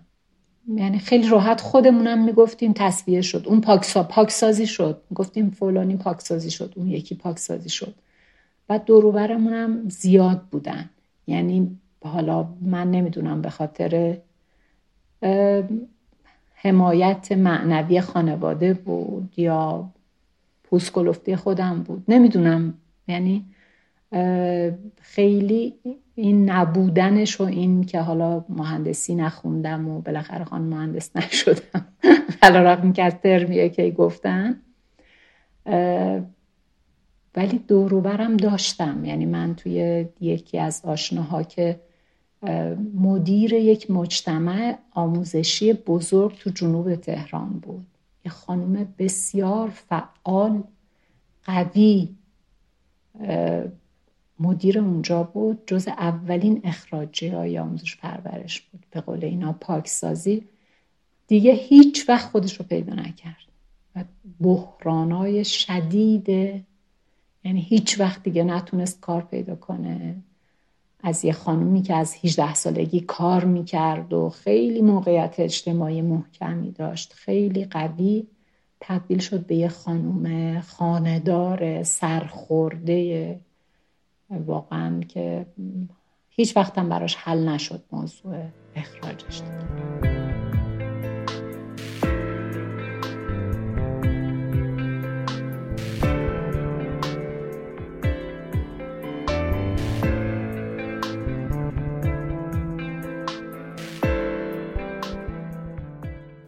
اکرم ورودی سال 1356 دانشگاه تهرانه.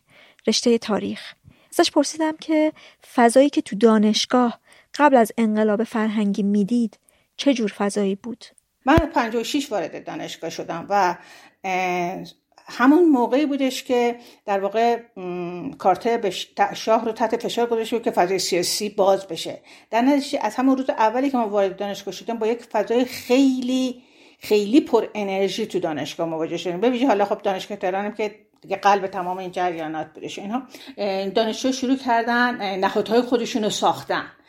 یواش یواش می‌دیدیم که مثلا دانشجوهایی که طرفدار خامینی هستن و ارتباط دارن با مذهب سنتی و اینها اونها شروع کردن سازماندهی کردن. ولی هنوز خیلی خیلی علنی نبود. ولی همه این سازماندهی ها رو می‌دیدید. دانشجوی فدایی یه نهادی دارن به اسم دانشجویان پیشگام. دانشجویی که چپتر یه رادیکال تر بودن به اسم دانشجویان مبارز. مجاهدین شروع کردن به فعالیت کردن و مبارزه کردن و برای خودشون نهاد سازی کردن و همینطور به همه جریانات و اینها. یواش یواش هرچی فضا بازتر می‌شد هرچی شاه بیشتر آزادی می‌داد اینها بیشتر علنی تر کار می‌کردن.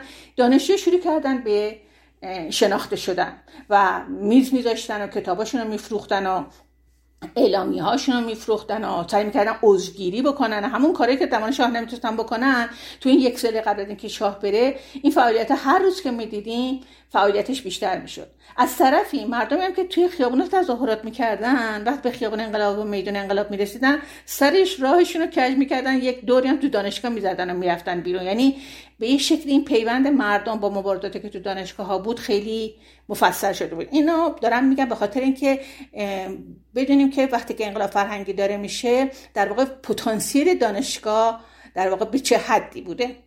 هم دانشجو فعالیت خودشون رو بسیار شدید کرده بودن. هم استادا مثلا من یادمه که دکتر آقای بیزایی دانشگاه هنرهای زیبا درس می‌داد.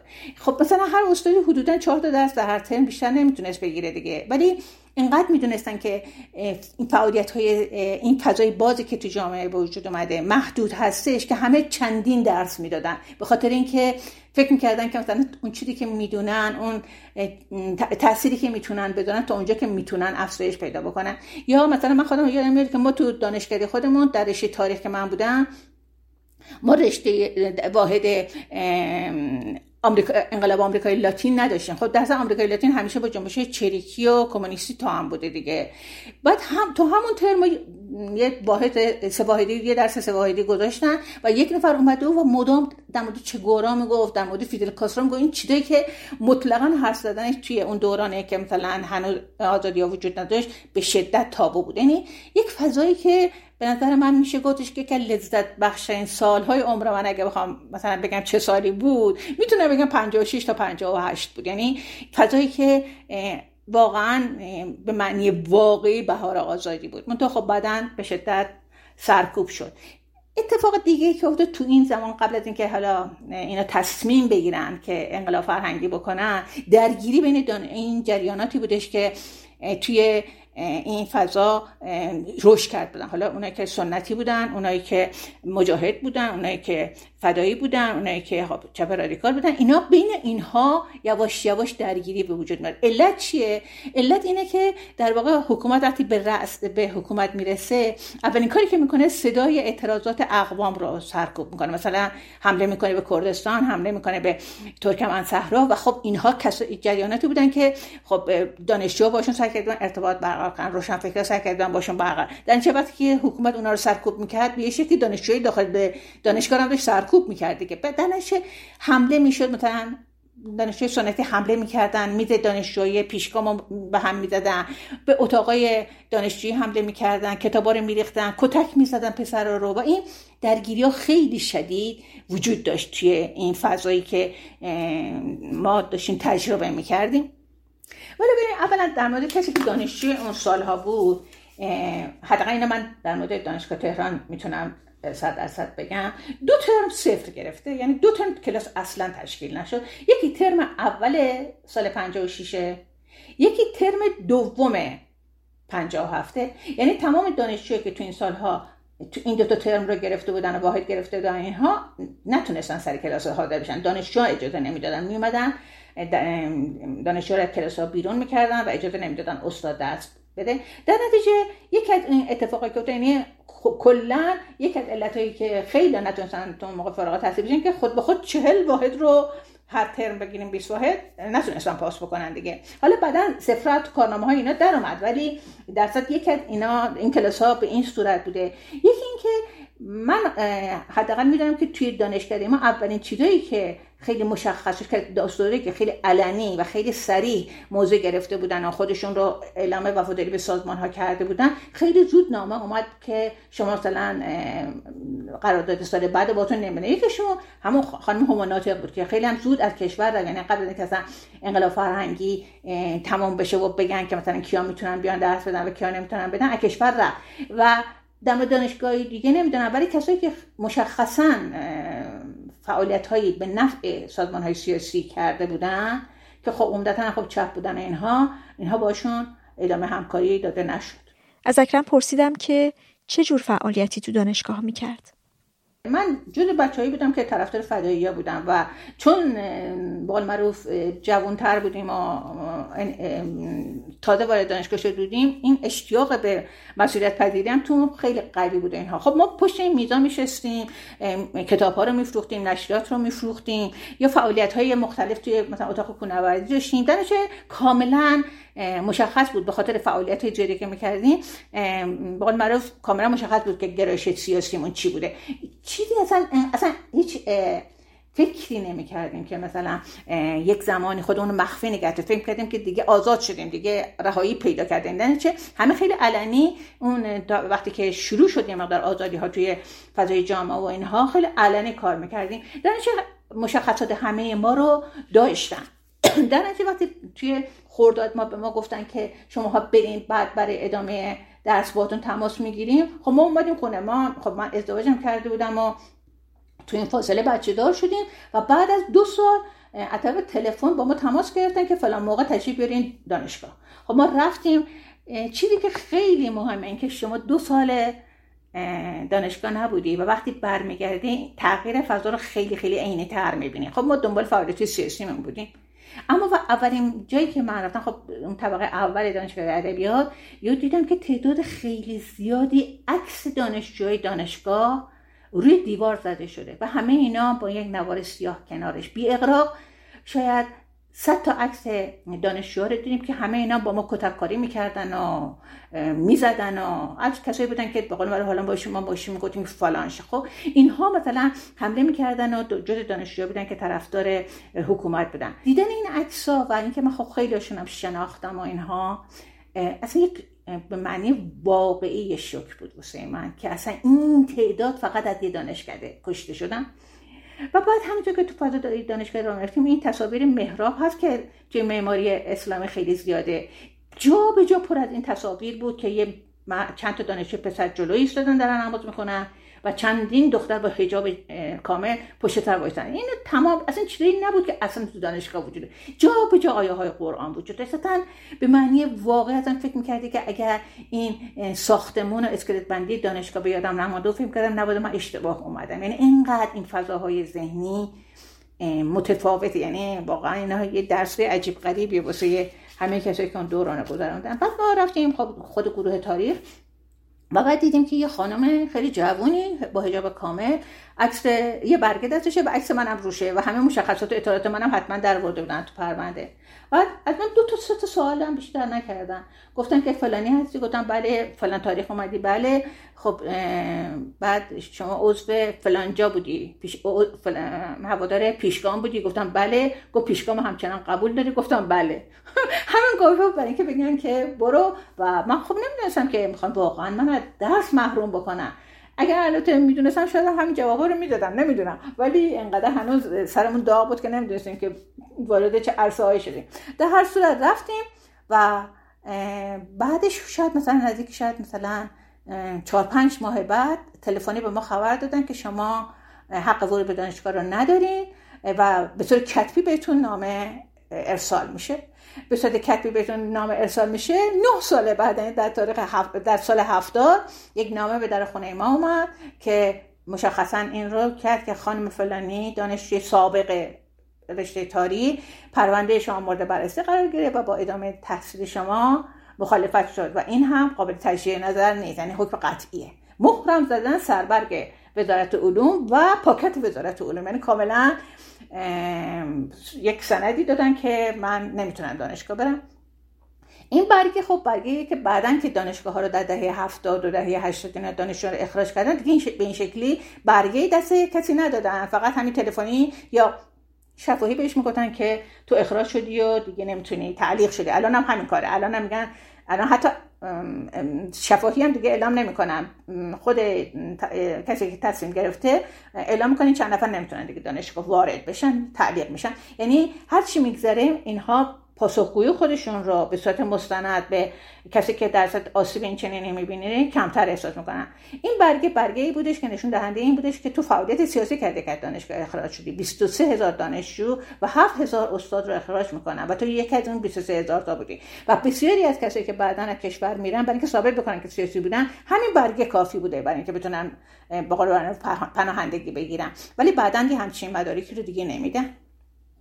من اصلا گفتن نداره که حتی این برگرم نگه نمی داشتیم جایی که مثلا به راحتی پیدا بشه. من یادم این برگر رو یک جای خیلی عجیب غریبی مخفی کرده بودم که اگه دستگیر شدم یه همچین پرونده ای از من ارائه داده نشه که مثلا من مثلا اخراج دانشگاه هستم. یعنی یک فضایی بودش که اصلا نمی‌شد به راحتی مثلا شما بیای و از حق خودت دفاع بکنی. تو خیلی خیلی فضا بسته بود خیلی فضا بسته بود. برای همین وقتی همین که گفته بودم و بعدم گفتم ما مراجعه حتی نکردیم که مثلا بریم مدارکمون رو بگیریم. من بعدها که تصمیم گرفتم ادامه تحصیل بدم یعنی یادم هنوز حتی این برگم دستم نیومده بود. سال 69 بود شاید. رفتم دانشگاه برای اینکه بگم که خب اگر من جرمی هم کردم خب من زندان رفتم. من چهار سال زندان بودم تموم شده و رفته و اینها می‌خوام برم دانشگاه. بعد گفتن که نه اصلا امکان پذیر نیست فقط کسایی که 25 واحدشون مونده می‌تونن وارد دانشگاه بشن. خب خب من به خاطر اینکه همون 40 واحد رو نگذرانده بودم و بعدم 56 وارد شده بودم در مجموع 83 واحد بیشتر نگذرانده بودم. دانشگاه به من اصلا اجازه ورود به دانشگاه رو ندادن.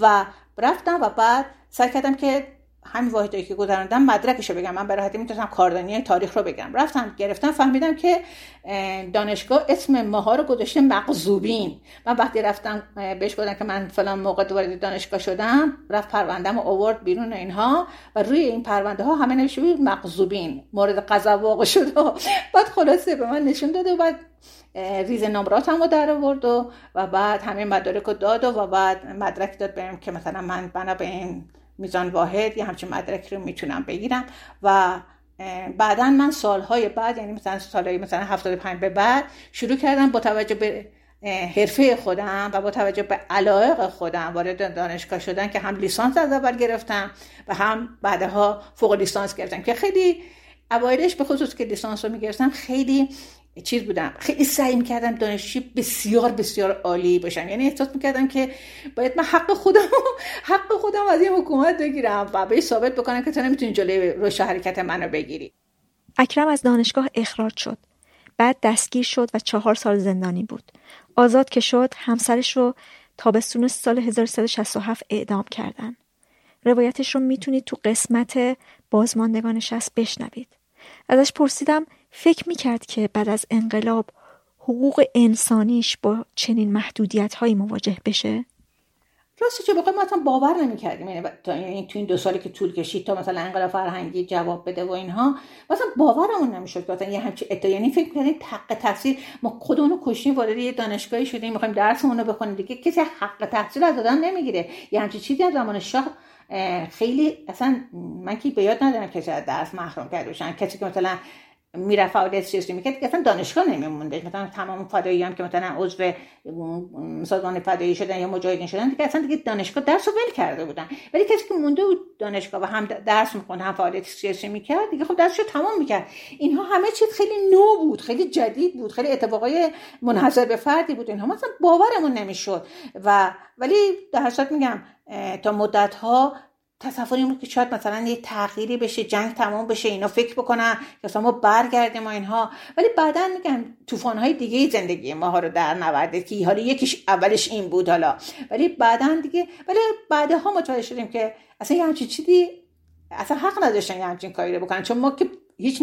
چیز دانشگاه که نقض نکرده بودیم که ما فعالیت سیاسی کرده بودیم که اونم زاده اون شرایط بود. مال اون فضای اجتماعی بود که همه جای ایران در واقع همچین شرایطی رو داشت.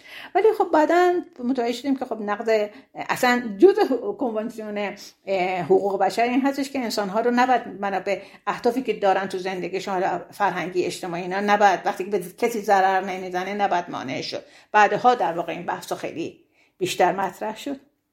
ما فکر می‌کردیم که این انتخاب ما یعنی من یادمه که حتی وقتی هم که دستگیر شدم هیچ وقت فکر نمی‌کردم که مثلا فکر می‌کردم که این یک ظلمیه که داره به یه عده میشه ولی فکر می‌کردم که خود من عملیت داشتم توی این ظلمی که برام به من می‌تونستم خیلی راحت یا آدم دیگه ای باشم. هیچ حساسیتی نسبت به آسیبایی که تو جامعه وجود داره نداشته باشم. در نشین هم سرم نمیومد یعنی همیشه احساس می‌کردم که این یه تاوان یک عدالت جوییه می‌دونی. الان هم همینطور احساس می‌کنم یعنی من فکر می‌کنم که هر کسی که دلش بیشتر برای مردم بتپه برای ظلمی که داره الان تو همین جنبش که الان داریم می‌بینیم خیلی می‌تونن نیان بیرون و کشته نشن. ولی میان. چرا میان؟ به خاطر که فکر می‌کنن که یک ظلمی تو این جامعه است که بعد بین بره. یک جای و اینم بگم به نظر من تو حکومت های سرکوبگر بدون خون بدون مبارزه هیچ رو یعنی آزادی رو نمیرن تو سینه. بدن بگن بفرمایید خانم این مال شماست. بعد بری بگیریش. این حالا حقوق زنان باشه حقوق کودکان باشه. تمام این مسائل همیشه باید دوتاش مبارزه کرد. این مبارزه تاوانهای سختی داره. منتها تاوانهای ما بعد موقع سختتر از بقیه است. اخراج از دانشگاه باعث شده بود که دوستی ها از دست بره دوستی با هم کلاسی ها و هم دانشگاهی ها و آیا باعث شده بود که فاصله بیفته بین اکرم و دیگرانی که تونسته بودن راحت از دانشگاه فارغ و تحصیل بشن؟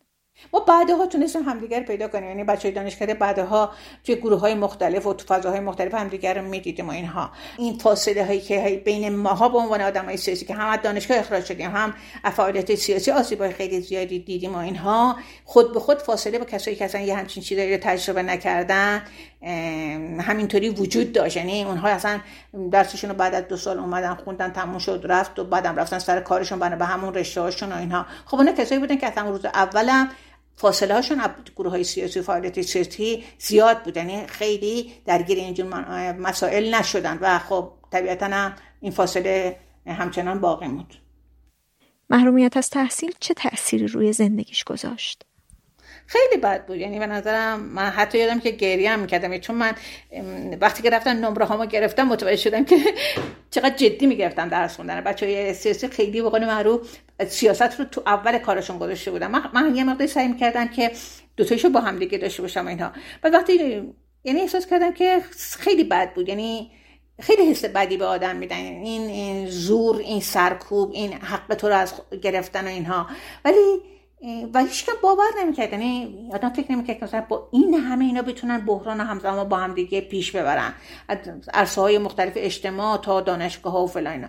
ولی میگم دیگه چیزی بودش که فقط تو دانشگاه نبود تا همه عرصه ها داشتن اینها بگیره به بند انجام می‌دادن و آدم تو همه اتفاقات شوکه بود دیگه. تو همه چیز این حق و حقوقا داشت به شدت به شدت داشت کاهش پیدا می‌کرد. اصلا اگه شما دهه 60 رو نگاه بکنی حدودا میشه گفتش که کشور هر روز دچار بحرانی بود. حالا مجاهدین بعدا شروع می‌کنن به مبارزه مسلحانه بعدا همون دوران جنگ و بعد موشک های متعدد. یعنی به نظرم می‌رسید که اینقدر این آسیب ها مکرر و مکرر و مکرر بود که دیگه اینکه حالا یه دی از درس محروم شدن به نظر یکم فانتزی میومد. می‌دونی چی دارم میگم؟ خیلی تو جبهه وقتی براتون میگم که من عکس اون همه آدم رو اون بالای ورودی دانشکده دیدم یعنی وقتی که جون آدم ها به این شدت آسیب می‌بینه و از بین میره دیگه تو ترسید و تمام نکردی. به نظر خیلی خیلی محلی از اعراب نداشت. ولی خب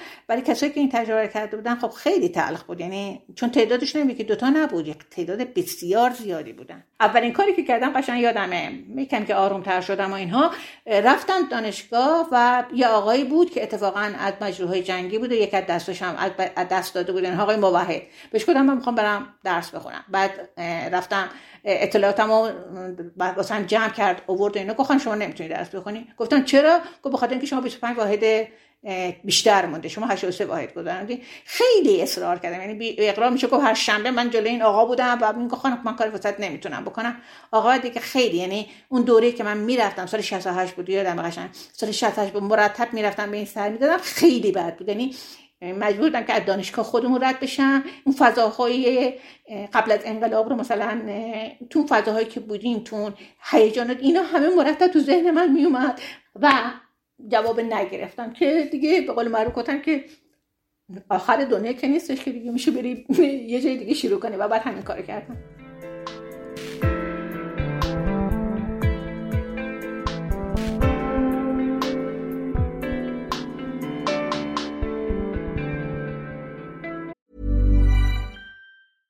This is Paige, the co-host of Giggly Squad, and I want to tell you about a company that I've been loving, Olive and June. Olive and June gives you everything that you need for a salon quality manicure in one box. And if you break it down, it really comes out to $2 a manicure, which is absolutely insane. It's also so easy to get salon worthy nails at home with Olive and June. The difference between how your nails used to look when you did them yourself and now with the Manny system is a complete game changer.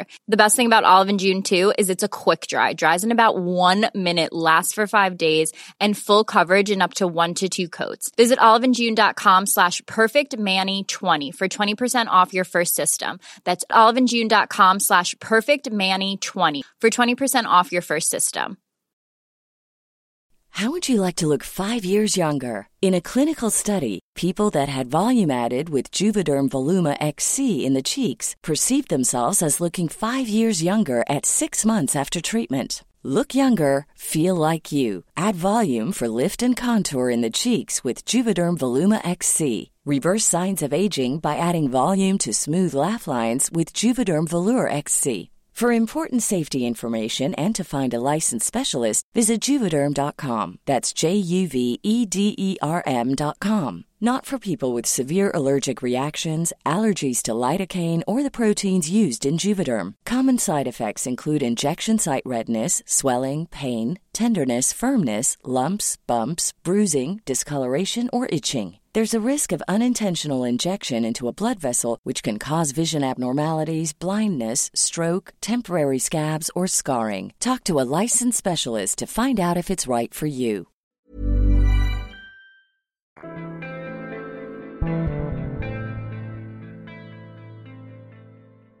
مریم ورودی سال 1357 دانشگاه شیرازه رشته جامعه شناسی از تهران رفت شیراز درس بخونه و اونجا ساکن خوابگاه بود شیراز هم از جمله شهرهایی بود که دانشگاهش با درگیری و زد خورد شدید بسته شد. من سال 57 دانشگاه قبول شدم. بعد همون دانشگاه پهلوی شیراز دیگه قبل از انقلاب می‌شد که اسمش هم پهلوی بود. بعد پنج و هفت وارد شدم. زمستون پنج و هفت یعنی تقریبا اول زمستون دیگه باز دانشگاه تعطیل شد. شاید زودتر. یعنی دانشگاه تقلق بود. تعطیل شد دانشگاه. من برگشتم دوباره تهران. بعد دوباره بعد توی بهار پنجا و هشت دوباره رفتیم دانشگاه و شروع کردیم درس و فکر کنم یک سال یعنی 58 و کلا من دانشگاه بودم که اوایل 59 هم دیگه انقلاب فرهنگی شروع شد و که دیگه دانشگاه بسته شد. من البته من نیومدم تهران. فکر کنم باز یه دو سالی من توی شیراز موندم. الان دقیقا خاطرم نیست ولی فکر می‌کنم حدود دو سال شد. یعنی من سال فکر می‌کنم شست و یک که پاییز شست و یک به قول معروف دستگیر شدم. دوباره دیگه به قول رفتم زندان بعدش اومدم تهران دیگه دیگه برنگشتم دانشگاه. ببینید من توی خیابون دستگیر شدم. نه اون موقع که داشتم دستگیر به قول معروف لحظه دستگیری اصلا هیچ فعالیت سیاسی نداشتم. فعالیت سیاسی می‌کردم اون موقع ولی دستگیر شدنم اینجوری بود که من رفتم برای خرید. ولی اون موقع چون قیافه های ما خیلی به قول معروف تابلو بود بعد اینا هم که توی شهر حساس بودن همینجوری اتفاقی من دستگیر کردن. بعد نمی‌دونم تو جریانش هستین یا نه این گروه ها اسمای کسایی رو که از اعضاشون بود دستگیر می شدن می‌دادن به به قول معروف چیز کمیته بعد یعنی مشخص می که شما جزو چه گروهی هستی بعد به خاطر همون مثلا وقتی من توی زندان بودم دیگه معلوم بود من جزء کدوم گروه هم مثلا گروه فدایان خلق اکثریتم ولی خب فعالیت داشتیم. به هر حال توی اون موقع که توی شیراز بودیم تا وقتی که دستگیر شدم. از مریم پرسیدم که واکنش خانواده به دستگیری و زندان رفتنش چی بود؟ من خانوادم مذهبی هستن. خیلی هم مذهبی هن. بعد وقتی که فهمیدن که من دستگیر شدم این شوهر خواهرم به اتفاق پدرم اومدن شیراز. بعد رفتن دادگاه. فکر می‌کنم قاضی به خاطر اینکه دید اینا خیلی مذهبی و شوهر خواهرم گفتش که مثلا من جز کمیته و خودم اینجوری اونجوریم به زمانت اونا من آزاد کردن بعد از پنجاه روز. پیش قاضی هم رفتم و یعنی پیش قاضی قاضی از من تعهد گرفت گفت به خاطر اینکه خانوادت اینطوری بودن ما شما رو آزاد می‌کنیم. دیگه نشد خیلی بشینیم صحبت کنیم در ارتباط با این مسئله چون فوق العاده مسئله بودن. یه چیز خیلی بدی می‌دونستن یه چیز اتفاق خیلی خیلی بدی بود براشون مقال معروف. اصلا مثلا توی فامیل کسی نفهمه اینجوری. ما در ارتباط با این موضوع اصلا باز نشد که چطوری بود. ولی در این حد که می‌دونم قاضی به من گفتش که به خاطر شرایط خانوادت خانوادت خیلی مذهبی و فلان شما چرا اینطوری اینا آزادم کردن. خب خیلی یعنی ببینید اولا که من باید اینجا چادر سر می کردم چون که چیز بود. بعد اول خیلی تحت فشار بودم مخصوصا از طرف مادرم. بعد خیلی کنترل می شدم مثلا مگه یک میمد خونمون مگه با اون مثلا چون از بچه های فامیل بودن که ما با مثلا اون نام سیاسی بودن. مثلا می اومدن مثلا میشستیم تو اتاق می صحبت می کردیم مثلا پدرم خیلی حساس می شد که مثلا چی دارن میگن و چیکار می‌کنن و اینا اول خیلی تحت فشار بودم ولی بعد دیگه کم کم رفتم سر کار. دیگه نه دیگه ولی خب شرایط شیراز رو نداشتم دیگه من. مثلا باید حتما با هجاب می‌رفتم با هجاب میومدم از اینجور مسئله. روزی که قرار بود دانشگاه ها رو ببندن مثلا خبر رسید که توی دانشگاه درگیریه. ما که رفتیم درای دانشگاه رو بسته بودن. یه سری دانشجو دانشگاه رو گرفته بودن. و من یادمه که مثلا ما که مونده بودیم بیرون نمی‌تونستیم دیگه چیز بکنیم. ولی یه سری از دانشجوهایی که همین عضو چیزای خودمون بودن رفته بودن روی پشت بون دانشگاه دانشگاه ادبیات شیراز. و از اونجا سنگ پرت می‌کردن. البته می‌دونی خیلی شلوغ بود و خیلی تصویر واضحی از اون موقع نیست. ولی این تصویر مونده توی ذهن من که دانشجوهایی که میشناختمشون رفته بودن پشت بون و سنگ پرت می‌کردن و درگیری بود و از این پایین یه سری سنگ پرت می‌کردن. اون موقعی که من تهران بودم فکر می‌کنم سال 63 یا 62 برگه اخراجم اومد.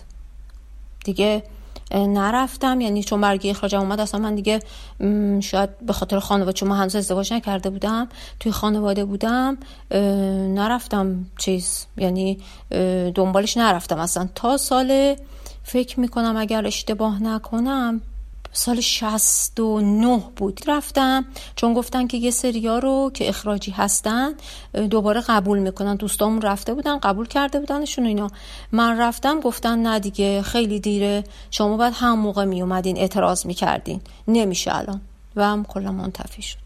علت اخراج من توی چیز ببینید من فعالیت چون دانشجویی داشتم من نماینده پیشگام بودم. بله نماینده پیشگام. اون ما که سال ش...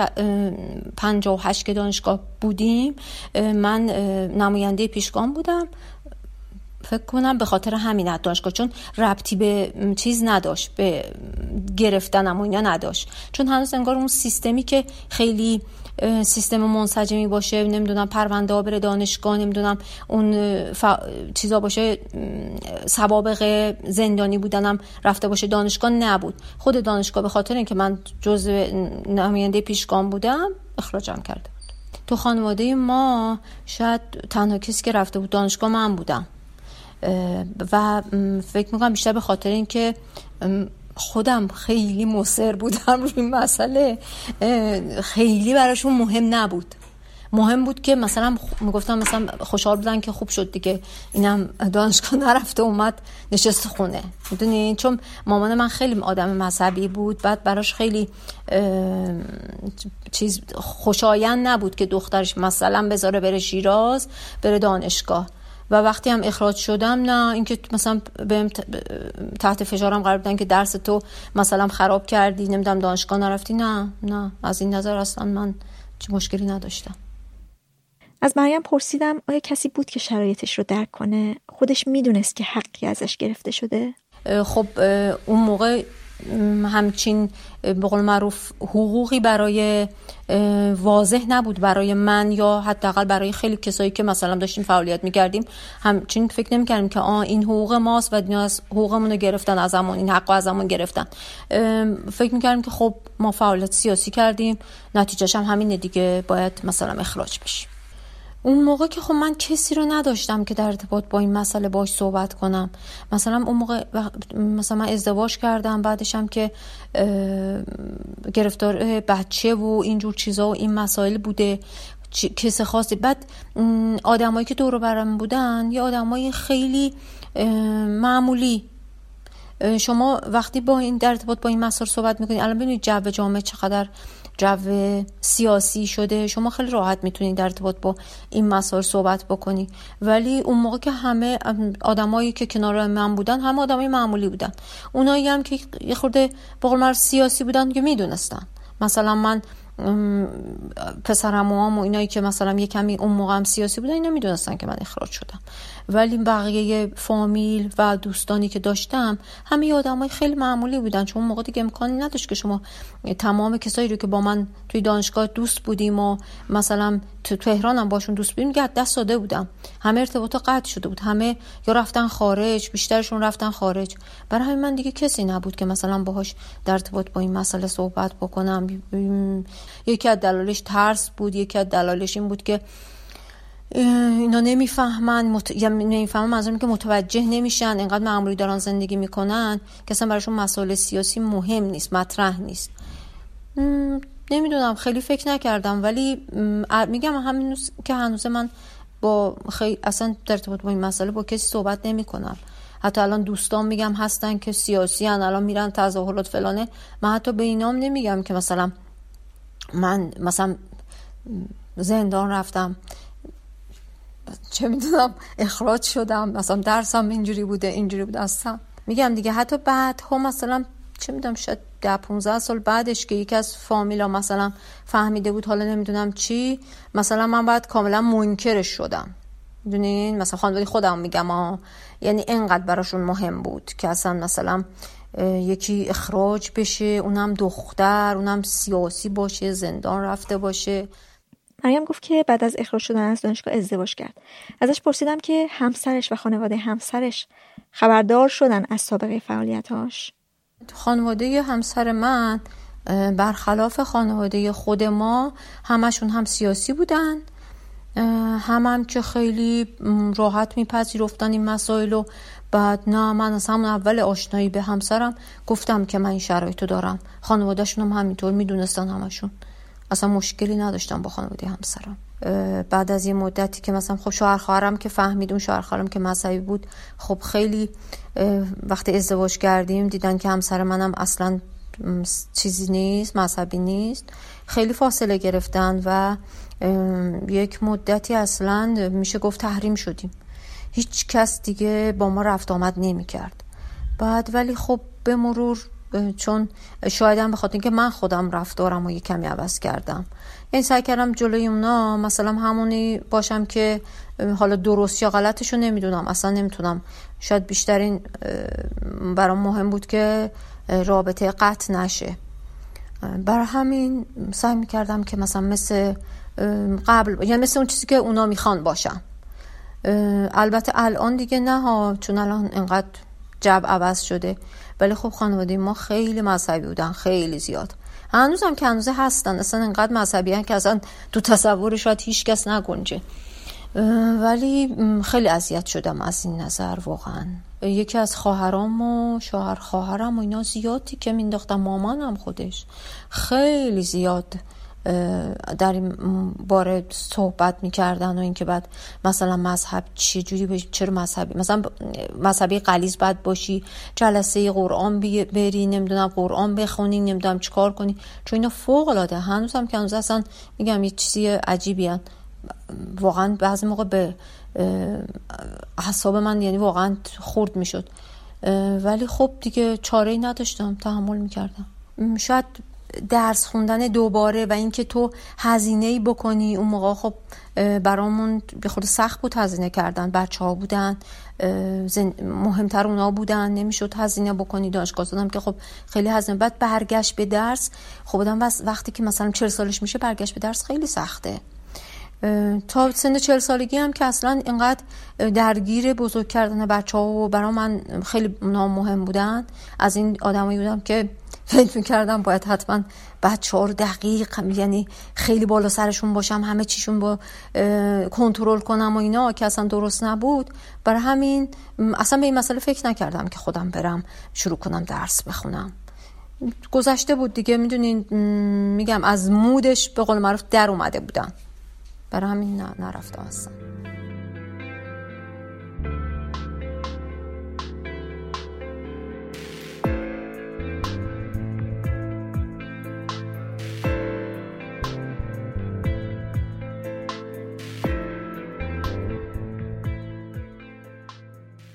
امیر سال 1354 تو رشته صنایع کشاورزی مشغول تحصیل شد که بعد از انقلاب فرهنگی اسم این رشته با تغییراتی شد صنایع غذایی. میگه که تو دانشگاه فعالیت فرهنگی مثل گذاشتن نمایشگاه و فروش روزنامه و مجله می‌کرده.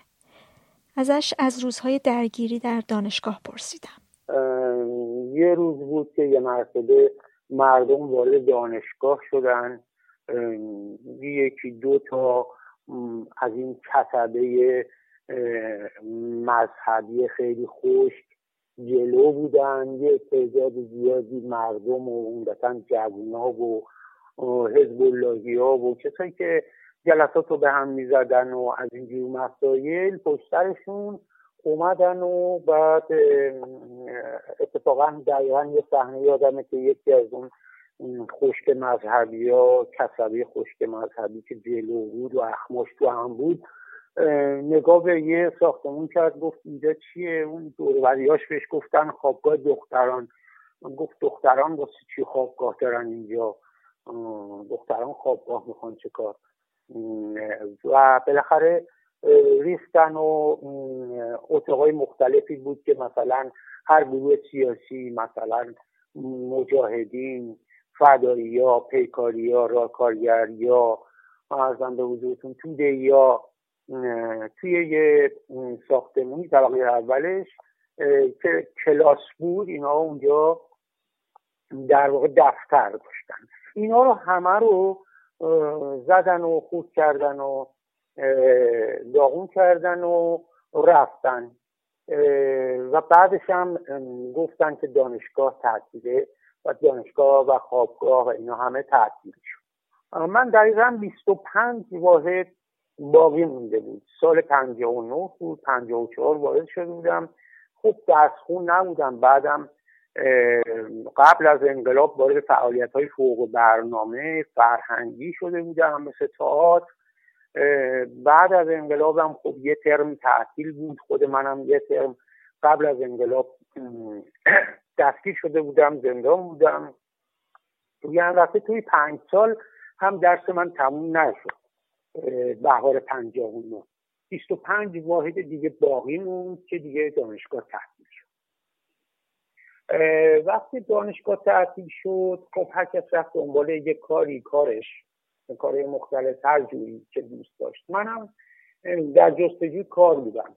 نه یه کار برام پیدا شد رفتم و یه توی کارخونه مشغول کار شدم. اولین گروه که درس رو دوباره شروع کردن برای اونها کسایی بودن که 25 واحدشون باقی مونده البته دانشجوها رو مثلا فرض بکنید رشته صنایع غذایی و زراعت و دامپروری و از همه دانشگاه ها فرستادن یه دانشگاه دانشگاه مشهد. خب؟ که من هم چون رشتم صنایع غذایی و صنایع کشاورزی بود رفتم مشهد. یه ترم برای ما تو مشهد برای این رشته ها. برای رشته های دیگه هم هر کدوم دانشگاه های دیگه. از همه دانشگاه ها یه دانشگاه. به یه دانشگاه. بعد ما رفتیم اونجا درست بهمن شست و یک بود.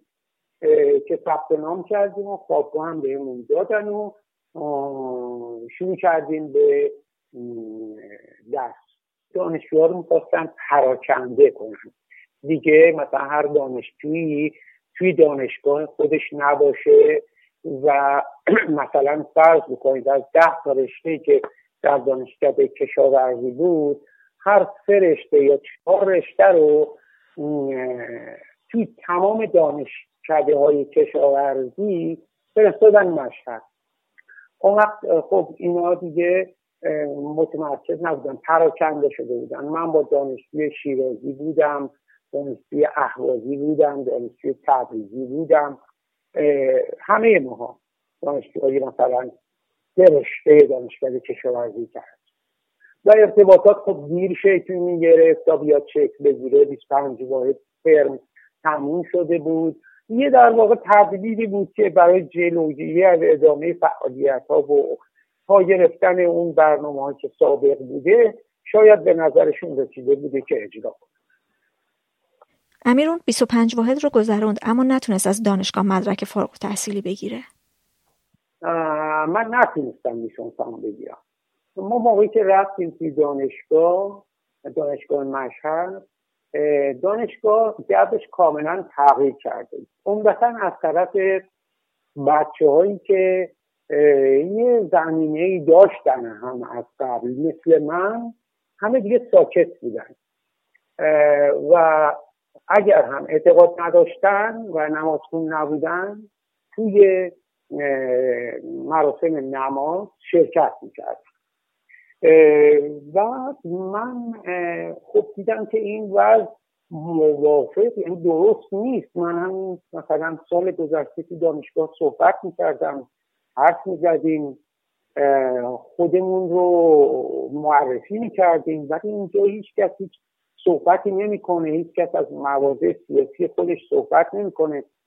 البته خب اون موقعی بود که مجاهدین سال شهست خورداد سی خورداد شهر دیگه توی اون جریانات خیابونی قلع شده بودن و رجوی و بنی هم فرار کرده بودن و اونها نبودن. اما دانشجوهای دیگه مثلا طرفداران فداییان طرفداران حزب توده و گروه های مثلا اسلامی مثلا امتی هوادار حبیب الله پیمان و این تیپا بودن.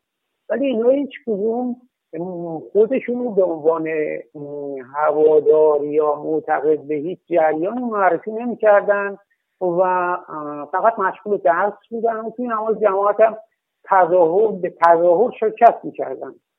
من اونجا خودم معرفی کردم. خودم معرفی می‌کردم. می‌گفتم من هوادار این جریان هستم. و از این جو خفقانی که ایجاد شده بود صحبت می‌کردم اعتراض می‌کردم. اعتراض که نه یعنی با بچه ها در میون میذاشتم در نهایت یه نامه ای نوشتم در انتقاد به وضع دانشگاه ها و اینکه دانشجوها یه ریاب و تظاهر دروغ حاکم شده یه نامه ای نوشتم. که بیشتر منظور این بود که این نامه به رویت بچه ها برسه. ولی عنوانش رو گذاشتم برای رهبر انقلاب. یعنی خطاب به رهبر انقلاب بود. کپی زدم مثلا نوشت دادم برای چند تا مقام که نسبتا به نظر می‌رسید روشن باشن مثل رفسنجانی رئیس مجلس و یکی دو تا مقام دیگه از جمله جهاد دانشگاهی. اون موقع البته جهاد دانشگاهی نقش خیلی سرکوبگری داشت. و در واقع ما از طرف جهاد دانشگاهی عمدتا گزینش می شدیم دانشجو اینو فرستادم و بعد این نامه رو به وجود شاید سی نفر از بچه هایی که تونسته بودم باشون رابطه دوستانه و گرم خوبی برقرار کنم و یه مقداری در بینشون مقبولیت پیدا بکنم به اونها هم دادم اونها هم خوندن و در واقع جب شکسته شد تا حدودی. و یه مقدار اون حالت سنگین از بین رفت و من هم احساس می‌کردم که وظیفه داشتم که وظیفه انجام امتحانا رو هم دادیم ولی موقعی که همه مدارک خودشون گرفته بودن مدارک منو به من ندادن که ببرم تهران و اصطلاح جوابی نامه تحصیل رو بگیرم. آمدن تهران به من جوابی ندادن. هر که رفتم و آمدن هیچ جوابی ندادن بهم. هر هم نامه نوشتم که خب بگید که مسئله چیه یا حکمی بدید یا دلایل محرومیت منو به من مکتوب بدید ولی این کارم نکرد. در نتیجه من تا سال هفتاد و سه از مدرک تحصیلی از جوایی نامه تحصیلی محروم بودم و با دیپلم کار زندگی رو انجام دادم. تا اینکه سال هفتاد و سه یه نامه اومد که بیا جوایی نامه تحصیلی تو بگیر. خب من توی تهران بودم زندگی می‌کردم. برگشتم تهران و رفتم دوباره همون جایی که قبل از این 25 واحد کار می‌کردم. و اونجا دوباره مشغول به کار شدم. منتها این بار دیگه با دیپلم. و بعد از اونجا اومدم یه جای دیگه باز یه جای دیگه. و در نهایت تا سال هفتاد تقریبا یک دو سه چهار جا کار کرد و همه با دیپلم. خب من اون موقعی که مدارکم و مشهد به هم ندادن گفتن برو تهران. تهران هم هر که رفتم و سوال کردم و خواستم که به من بگن دلیلش چیه یا حکم من بدن چون می‌دادن. حکم می‌دادن به دانشجوها که شما مثلا اخراج هستید. منم سرگشته و حیرون و خب البته یه چیزی رو اضافه کنم که تونستم از لای پرونده خودم توی دانشکده کشاورزی کرد که پیگیری می‌کردم. یه خانم کارمندی بود تفلک بعدم خیلی هم اذیت شد.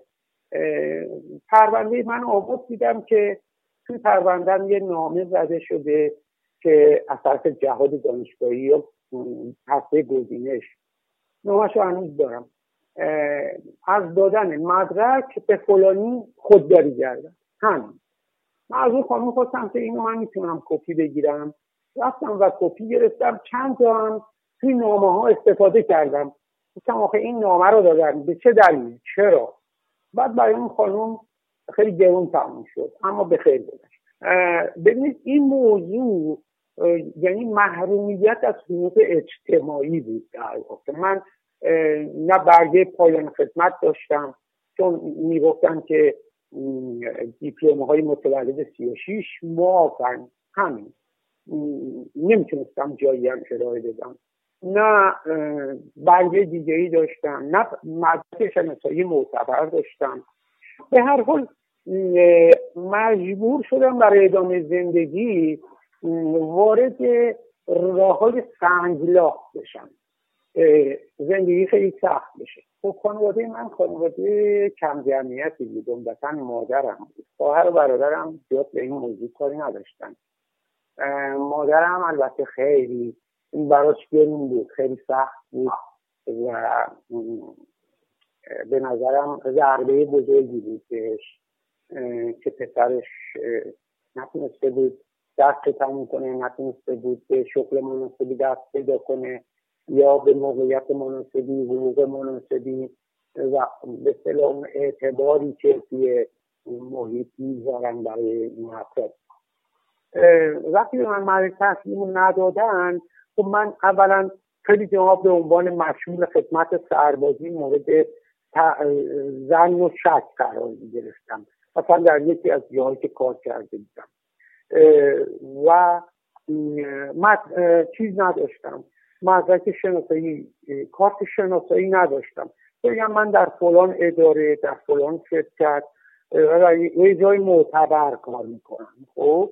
و این منو به عنوان یه فرد مشکوک در بعضی از مواقعی که معمولی توی خیابون مشکوک می‌شد منو به عنوان یه فرد مشکوکتر جلوه می‌داد. وقتی که مثلا فرض بکنید نمی‌تونستم از لحاظ موقعیت خودم رو در وضع بهتری قرار بدم حتی نمی‌دونستم که این به علت اینه که من از اجتماعی محرومم. بعدها شاید فرض بکنید سه چهار سال پیش فهمیدم اون مسائلی که برای من پیش می در اون روابط ناشی از این بود که اون اونها از حقوق اجتماعی ببین دو مورد رو میگم یکی رابطه ای که قبل از ازدواج داشتم یکی رابطه بعد از ازدواج. نمی‌تونستم مثلا بفهمم خودم بفهمم تا بعد به اونا بفهمم که من یه آدمی هستم که از حقوق اجتماعی محرومم. این شاید افتخار هم می‌تونست باشه. ولی اصلا من متوجهش نبودم. و مجبور بودم که فشارها رو تحمل بکنم بدون اینکه خودم بدونم یا بتونم به اونا بگم. بگم من آدمی هستم که از حقوق اجتماعی محروم. اگه می‌دونستم اگه می‌تونستم درکش بکنم شاید با غرور هم می‌تونستم برخورد بکنم. ولی نه به من چیزی ابلاغ شده بود نه خودم می‌تونستم درک کنم. که آقا تو آدمی هستی که از حقوق اجتماعی محروم هستی متوجهی؟ بنابراین اگر اون خانم اینطوری برخورد می‌کنه و فرض بکن که با اینکه به تو تمایل داره ولی توی برخورد می‌کنه که در نهایت من برم بگم آقا من ببخشید جوانیامه تحصیلی منو بدید. باید می‌تونستن بگن که نه خانم من این کارو نمی کنم من از اجتماعی محرومم و عقب نشینی هم نمی کنم هم نمی کنم علت مشکلات بین من و شما اینه. و شما هم دارید من شکنجه می‌دید این روایت این رفتاراتون مثلا رفتارهای شکنجه آوریه بعد از ازدواج اصلا درک نمی شدم و وقتی مثلا می‌خواستم برم یه جایی کار بکنم که جای بد آب و هوایی بود و شرایط سختی داشت مثلا دقیقا یادم یه بار خانمم خندید. داشتم می‌رفتم می‌خواستم برم گفته بودم که می‌خوام من خانمم خندید و خیلی جرم بود برام. اون معنیش این بود که چه احمقی هستی. چرا حاضر میشی بری در یه همچین شرایطی کار بکنی؟ خب خودش شرایط کاریش خیلی عالی بود. و البته این مسائل قبل از ازدواج اصلا خودشو نشون نمی‌داد. بعد از ازدواج بود که خودشو نشون داد. تحت فشار بودم. تحت فشار بودم که برم عذرخواهی کنم. مدرک تحصیلیمو بگیرم. یا برم مثلا فرض می‌کنم در یه شغل مناسبی در یه جای مناسبی مشغول به کار بشم. اما چون به طول زیاد احتیاج داشتم و مدرکش هم نداشتم مجبور بودم در مناطق محروم کار بکنم مناطقی که زندگی توش خیلی سخت بود هرکس حاضر نمی‌شد بره و در اونجاها زندگی کنه و مثلا دور خوبی بگیره جاش آیا دوستی های دوران دانشگاه برقرار موند؟ رابطمون خیلی کم شد. با دو سه نفرشون ارتباطم برقرار موند ولی از احساس به اصطلاح نابرابری خودم موظف بودم. و احساس چیز می کردم احساس ناراحتی می کردم احساس نابرابری می کردم که برابر نیستم. و روی رابطه هم با اونا تاثیر میذاشت طبعا. اونا البته این فکر نبودن منو میشناختن. ولی خود من دیگه نمی‌تونستم اون رابطه رو داشته باشم. و به تدریج هم رابطه قطع شد. دو سه مورد بود که رابطه وجود داشت که اونم به تدریج قطع شد. ولی هر موقع به هم برخورد کردیم من احساس راحتی نداشتم. احساسم کاملا حاکی از ناراحتی بود.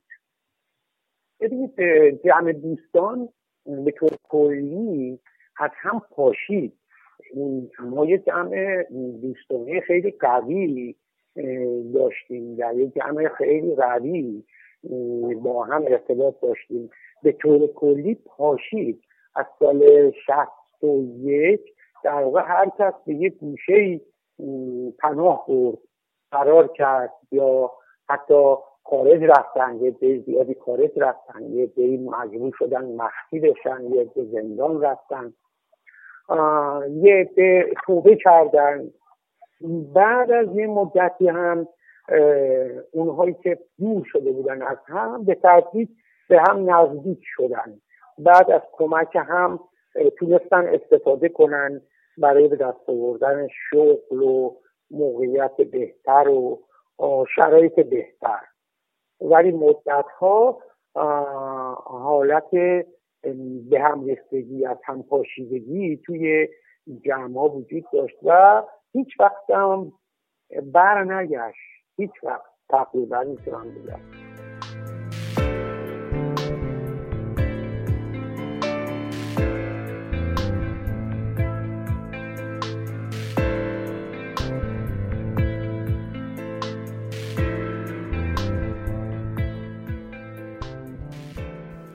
مهناز که به خواسته خودش اینجا از اسم مستعار برش استفاده می‌کنم ساکن یه شهر کوچیک تو استان چهار محال و بختیاری بوده. دوره دبیرستان رو تموم کرده بوده و کنکور داده و نمراتش که اومده نذاشتن انتخاب رشته کنه. یکی دو سال اول بعد از انقلاب فرهنگی و شاید بیشتر از یکی دو سال. اینطور که از آدمای مختلف شنیدم اینطوری بوده که برای اینکه اجازه انتخاب رشته و ورود به دانشگاه به کسی بدن می‌رفتن تو محل زندگیش تحقیقات محلی و گزینش انجام می‌دادن که ببینن که چقدر به اسلام مقیده یا فعالیت های خودش و خانوادش به چه شکلی بوده. البته شاید این تجربه همه نباشه ولی از آدم های مختلف این روایت رو من شنیدم. انقلاب فرهنگی 59 شروع شد. ولی من دیپلمه سال 62 هستم. منتها انجمن اسلامی توی مدارس و به خصوص تو حوزه دبیرستان خیلی فعال بود. در کنار حالا بقیه احسابی که فعالیت داشتن گروه انجمن اسلامی هم فعالیت داشت و کلیه فعالیت های مدرسه زیر نظر انجمن اسلامی بود. بعد اینجوری بود که سالی که ما دیپلم می‌گرفتیم کنکور امتحان می‌دادیم. بعد از اینکه کنکور امتحان می‌دادی یکی دو ماه بعد نمرات شما می اومد و به شما می‌گفتن که شما حق انتخاب رشته دارید یا ندارید. منتها نمرات ما که اومد حالا من و دوستان زیادی که داشتم من به خاطر اینکه حالا یکم فعالیت های سیاسی داشتم ولی بیشتر به خاطر اینکه هم برادرام اخراجی بودن هم دوستام از دانشگاه اخراج شده بودن یا برادرم اخراجی آموزش پرورش بود بیشتر زیر ضربه بودیم. بعد به ما می‌گفتن که آره شما امتیازی دارید در حدی که مثلا برای من اومده بود رشتم می‌تونستم داروسازی انتخاب بشم. منتها بعدا باید انجمن اسلامی تایید می‌کرد که ما می‌تونیم انتخاب رشته بکنیم یا نه که مرحله دوم کنکور امتحان وارد بشیم. اینجا بود که انجمن اسلامی مدرسه وارد شد و متاسفانه ما تعداد بسیار زیادی بودیم. دیپلم های سال 62 61 62 63 که صرفا به خاطر اینکه انجمن اسلامی مدرسه ما را تایید نکرد نتونستیم حتی انتخاب رشته بکنیم و وارد دانشگاه بشیم شهر خیلی کوچیک بود و معمولا هم تحقیق می‌کردن. حالا از شانس من یکی دو نفری که واقعا خیلی هم فعال بودن توی انجمن اسلامی مدرسه دقیقا یکی دو تا پلاک خونه با ما فاصله داشتن. و جالب اینه که برای که خب من تقریبا جز بچه های درس خون بودم یکی دو سال پیش یکی از همون بچه ها رو دیدم. منو بغل گرفت و اش ریخت و گفتش که اگر شما وارد دانشگاه نشدید ما تقصیر ما بود و من معذرت می‌خوام. البته خب حالا ما تو اون وارد دانشگاه نشدیم ولی خب حالا سعی کردیم به عناوین مختلف و شکلهای مختلف و هر حال درس رو ادامه بدیم. ولی خب ضربه سنگینی بود برای ما و یه مقدارم نمی‌دونم شایدم الان که الان توی مقطع سنی و شاید سنی هستن یه ذرم برامون افتخار بود اون موقع که مثلا ما تایید نشدیم که بریم دانشگاه. ولی شاید اگر از این بعد غرورش می اومدیم بیرون و پافشاری می‌کردیم که کما اینکه خیلی از دوستای من این کار کردن رفتن صحبت کردن پدرشون رو میفرستادن شهر کوچیک بود می‌تونستن این تاییدیه رو بگیرن و وارد دانشگاه بشن. ولی خب ما نه انگار که اون غروره برامون خیلی مهمتر بود که ما مورد تایید واقع نشدیم و نرفتیم تو دانشگاه. ماها خانواده همه خانواده بودیم که از لحاظ پدر و مادر مورد تایید انجمن اسلامی بودیم ولی بچه ها را خب تایید نمی‌کردن. بچه ها را و حالا سوالاشون همین که امام نماز جامعه میان نمی‌دونم تو مراکز مذهبی شرکت می‌کنن مسجد محله میرن. سوالای اینجوری. هجابشون چجوریه؟ فعالیت های دیگه داشتن؟ بیشترم به خاطر کوچک بودن شهر و معروف بودن بچه هایی که توی احساب مختلف کار می‌کردن میپرسیدن فلانی توی این حزب هست یا نیست. مهناز میگه که خانواده فعالیت سیاسی خودش و برادرش رو نادیده می‌گرفتن. یکی از برادراش به خاطر فعالیت سیاسی از شغل معلمی اخراج شده بوده و یکی دیگه هم که دانشجوی اخراجی دانشگاه بوده. ولی این محرومیت مهناز از تحصیل انگار که برای خانواده اهمیتی نداشته. متاسفانه به خاطر اینکه دختر بودم براشون مهم نبود. ولی چون شاید اگر پسر می بودم براشون بیشتر از ارزش داشت. دختر بودم نه خب دانشگاه بره چیل نهایتا باید شوهر کنه دیگه. متاسفانه اونقدر براشون مهم نبود و زیادم فشاری نیوردن ولی خب من دو سه سال بعدش که دیگه دیگه دانشگاه های پیام نور و این چیزا شروع شد من وارد دانشگاه شدم و حالا رشته که می‌خواستم و جسته گریخته خوندم. آره. نه ظلم نمیدیدیمشون موقع من که اصلا به عنوان ظلم نگاش نمی‌کردم. گفتم خب فعالیتم چیزیه که مغایرت داره با خواستای جمهوری اسلامی و حقم لابد اینه که با افتخار میپذیرمش. اون افتخار مهم بود. روزبه همسر مهناز هم دانشجوی اخراجی دانشگاه بوده. اینجا اسم روزبه هم به خواست خودش مستعاره. از همون شهر کوچیک اومده بوده تهران که درس بخونه. من امتحان کنکورمو دادم دانشکده نفت آبادان قبول شدم خب من تو علم و صنعت می‌رفتم و میومدم چون همچنان دایام اونجا بودن. هزاران دانشجو بود. دانشگاه تهران سال پنجاه و اواخر پنجاه و شش اول پنجاه و هفت. مگه می‌شد این همه جمعیت را نادیده گرفت؟ رفتم دانشکده نفت آدم از هنرستان قبلی من آدماش کوچکترن تعدادشون کمتره. اونجا انصراف دادن. نیمه دوم کنکور معمولا دیما برگزار می‌شد. خب موقع دانشگاه اصلی هم می‌گرفتن. دیدم نه یه مشتانه آموزشی فلان. گفتم خب باشه میرم اینجا و دوباره. بگذاریم تا انقلاب فرنگی شد انقلاب فرنگی شد. اون شبی که دانشگاه تهران رتبه هم فلان شد ما منم اونجا فعالیت کردم و بالاخره انقلاب فرنگی شد و دو سه سال ما رفتیم تو کما. بعد که گفتم نه بیاید ثبت نام من رفتم دم همین مجتمعمون که الان بهش میگم مجتمع شنید شمسی پور دیدم اولین اسمی که نوشتن که اخراج اسم منه. من برگشتم رفتم شهرستانمونو. دیدم خب زندگی من دیگه متفاوت شده. با توجه که رشتم الکترونیک بود اومدم یه مغازه رادیو تلویزیون زدم. تعمیر رادیو تلویزیون. تو کارم الکترونیک. خیلی از دوستای من هی رفتن اعتراض کردن. اعتراضشون رد شد. بعد گفتم دوباره می‌تونید اعتراض کنید. رد شد. سه باره گفتم می‌تونید بیاد اعتراض کنید. و تقریبا هی 20 درصد 30 درصد از این کسایی که رد صلاحیت کرده بودن برای ادامه تحصیل حتی داماد ما هفت سال طول کشید. اونم رشته معماری بود. هفت سال. و دوباره جالبه. بعد که راش دادن دوباره اخراجش کردن. ولی اون پیگیر شد. من همون موقع با خانمم آشنا شده بودیم. همزن ازدواج نکرده بودیم یه رابطه حسی و چیز داشتیم. شهر کوچیک به این راحتی هم نمی‌تونستیم با هم ارتباط این گفت نه برو دنبال تحصیلت. گفتم باشه من با اینا نمی‌تونم کنار بیام. گفت نه برو. از اتوبوس سوار شدم اومدم با برادرش هم خیلی آشنا بودم. برادرش از اونا بود که دوبار اخراجش کرده بودن. پزشک بود. دانشجوی پزشکی دانشگاه چیز بود. غیر از دانشگاه تهران علوم پزشکی. دانشگاه پزشکی شده بود ولی پیگیر شده بود تا راش داده بودن. وقتی رفتم دم صبح ما پنج صبح معمولا رسیم تهران. رفتم خونه ایشون رو پذیرا و بعد گفتم که آره من هم چیزی پنج عصر قراره برم فلانجا که ببینم رام میدن یا نمیدن. گفت خب ببین تا اون موقع بیا با هم بریم. یه سر کلاس ما بشین بعد برو. رفتم سر کلاسش چون اون موقع هم استادا معمولا عین دبیرستان و مدرسه نیست که حاضر قیام بکنن. رفتیم نشستیم دیدم کلاس پزشکی یه پرده وسطشه. پسرا اینور دخترا اونور. استادم اون وسط داره درس میده.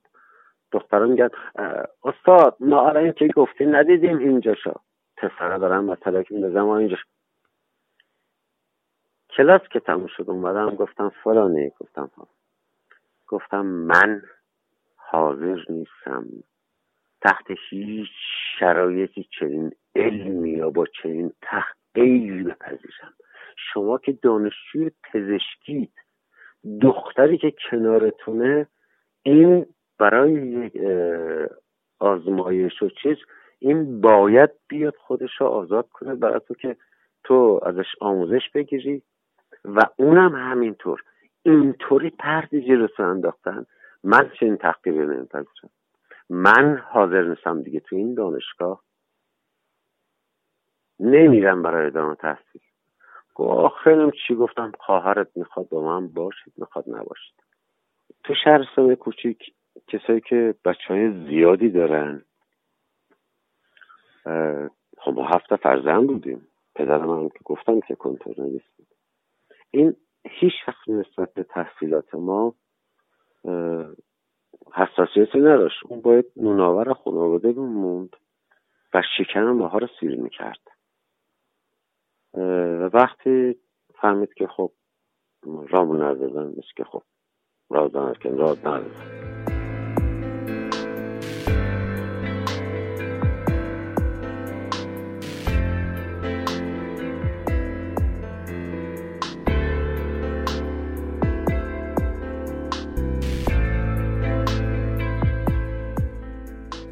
سوسن دانشجو نبوده. 19 ساله بوده فکر کنم. ولی مرتب می‌رفته دانشگاه اهواز و اونجا فعالیت می‌کرده. قبل از شروع انقلاب فرهنگی. اون چیزایی که من خودم تو اهواز مثلا توشون فعالیت داشتم یکی مثلا تحسن چیزا بود. تحسن جوانای بیکار بود تو استانداری که مثلا سال 58 بود. که حدود یک هفته ای طول کشید. اون موقع قرضی هم استاندار اهواز بود. و مثلا سرکوب قومیت ها مثلا خلق عرب و خیلی مثلا اون موقع سرکوب می‌کردن. و فضای دانشگاه فضای آزادتری بود نسبت به بقیه جاها. مثلا تقریبا هر گروهی برای خودش یه دفتری درست کرده بود یک میزی برای خودش گذاشته بود. همه جو گروهی هم بود دیگه. از پیشگام و راه کارگر و مذهبی ها مجادین خلق پیکار. منم تقریبا میشه گفت هر روز دانشگاه بودم دیگه. برای همچون جلسات کتابخونی داشتن سخنرانی داشتن.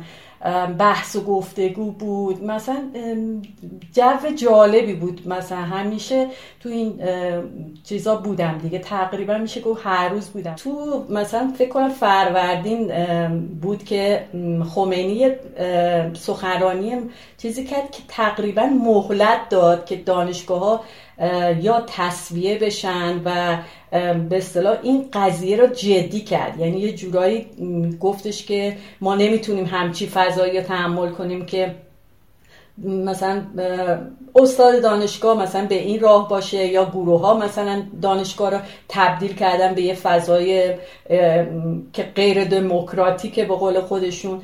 و این انگار شد دیگه مهر رو کاغذ که همون وقت به گوش ما رسید که آیت الله خزلی اون موقع امام جمعه عواز بود دیگه. اون موقع گفتن که خزلی تو نماز جمعه گفته که من تو هفته دیگه دو سه روز دیگه می‌خوام نماز وحدت برگزار کنم تو دانشگاه.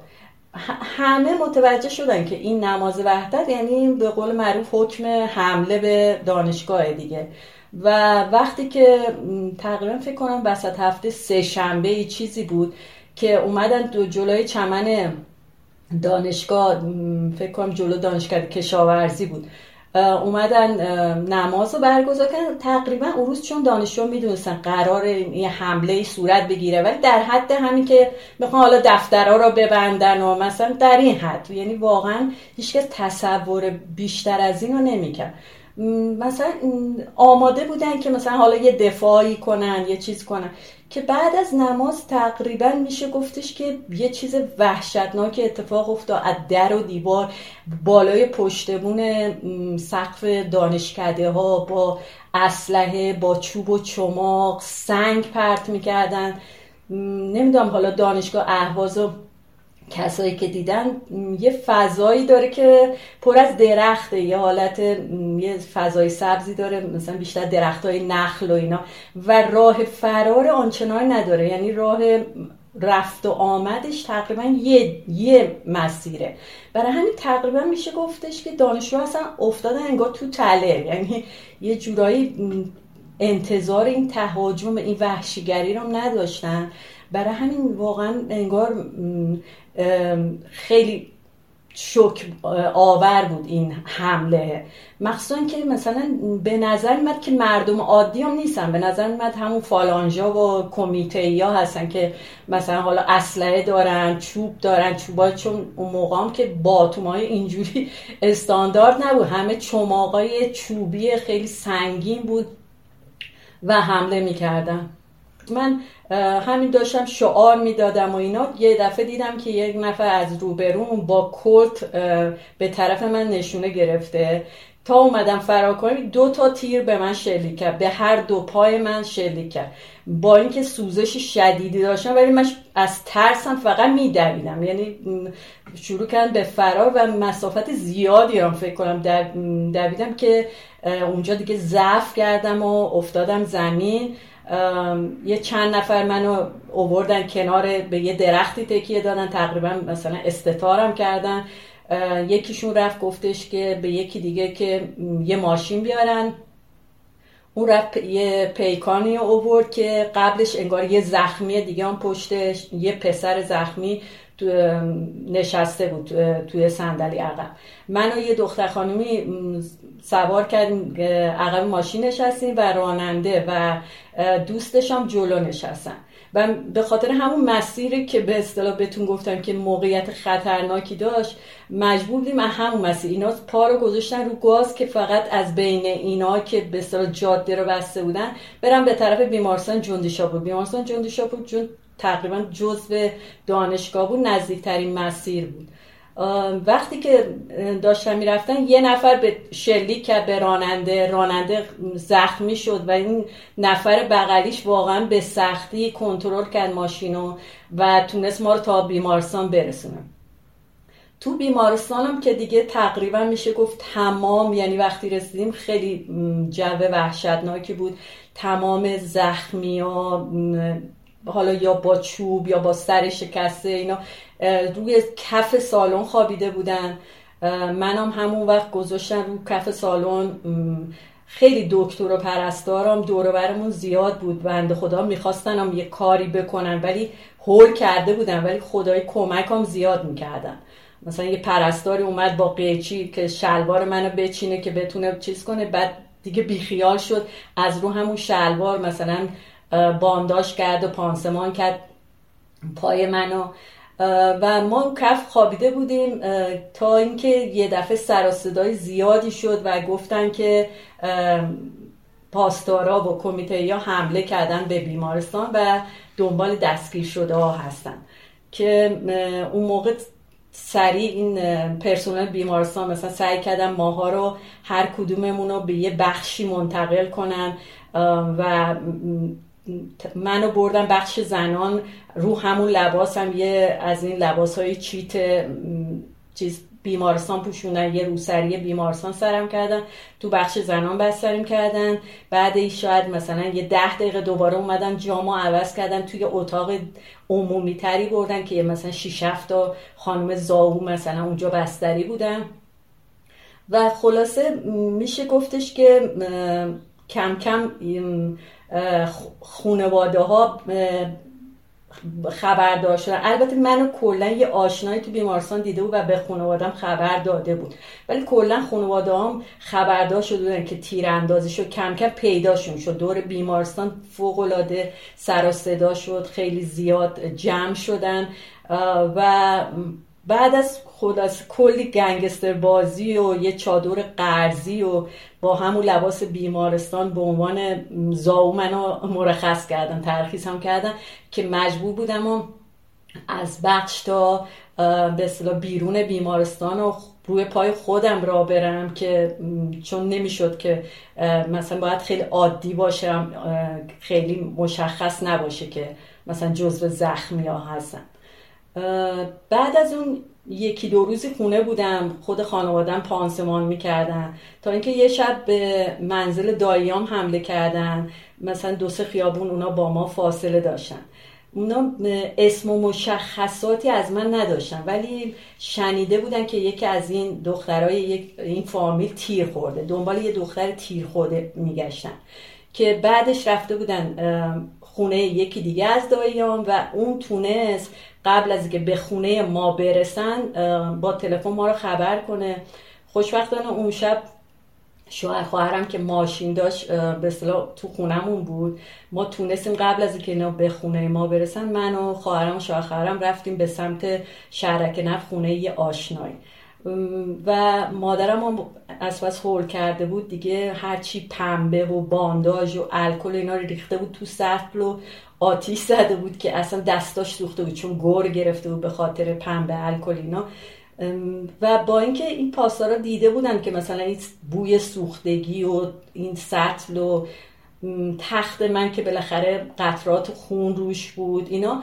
ولی بازم اونقدر میگم خیلی دقت یعنی فقط دنبال آدم میگن یعنی دنبال شخص میگشتم دیگه بعد از چند روز باز یکی از آشناهای دورمون به مادر من پیغام داده. میگه شهر کوچیک بود تقریبا همه فهمیده بودن که یکی تو خانواده تیر خورده. توی علی مرزیا به مادرم گفته بود که من پسرم دکتره تو شیراز اگر می‌خواید تا ببریمش اونجا که حداقل تیر رو در بیارن و چیزایی دیگه ما با اونا رفتم شیراز و اونجا تونستم که مثلا برای خارج شدن گلوله ها که چون واقعا پام عفونت کرده بود توی مدت اصلا فقط پانسمان شده بود. بالاخره آنتیبیوتیک و یعنی برای مداوا اونجا بودم. بعد از یه مدت هم رفتم اصفهان که خانوادم از اهواز اومده بودن اصفهان خونه امم یه مدت اونجا بودیم که به قول معروف یه رد گم کنیم تا آبا از آسیا بیفته و اینا تا برگشتیم. که تقریبا توی عواسط تابستون برگشتیم. یه مدتی که بودیم دیدیم باز کمیته با حکم بازداشت اومد در خونه. اومد در خونه من اون موقع خونه بودم. من دیگه دویدم رفتم بالای پشت بون پا برهنه و از پشت بون خودمون رفتم رو پشت بون همسایه پریدم و توی یه بخشی که به اصطلاح سایه مانند بود خرپشته را پلش بود اونجا توی گوشه وایسادم. حالا نمی‌دونم تابستون اهواز اونایی که بودن می‌دونن که چقدر آسفالت و کفش داغه. یعنی من با پای برهنه اونجا وایستاده بودم. یکی از این کسایی که برای بازداشت اومده از توی خیابون دیده بود که رو پشتبون یه تحرکی شده و اینا.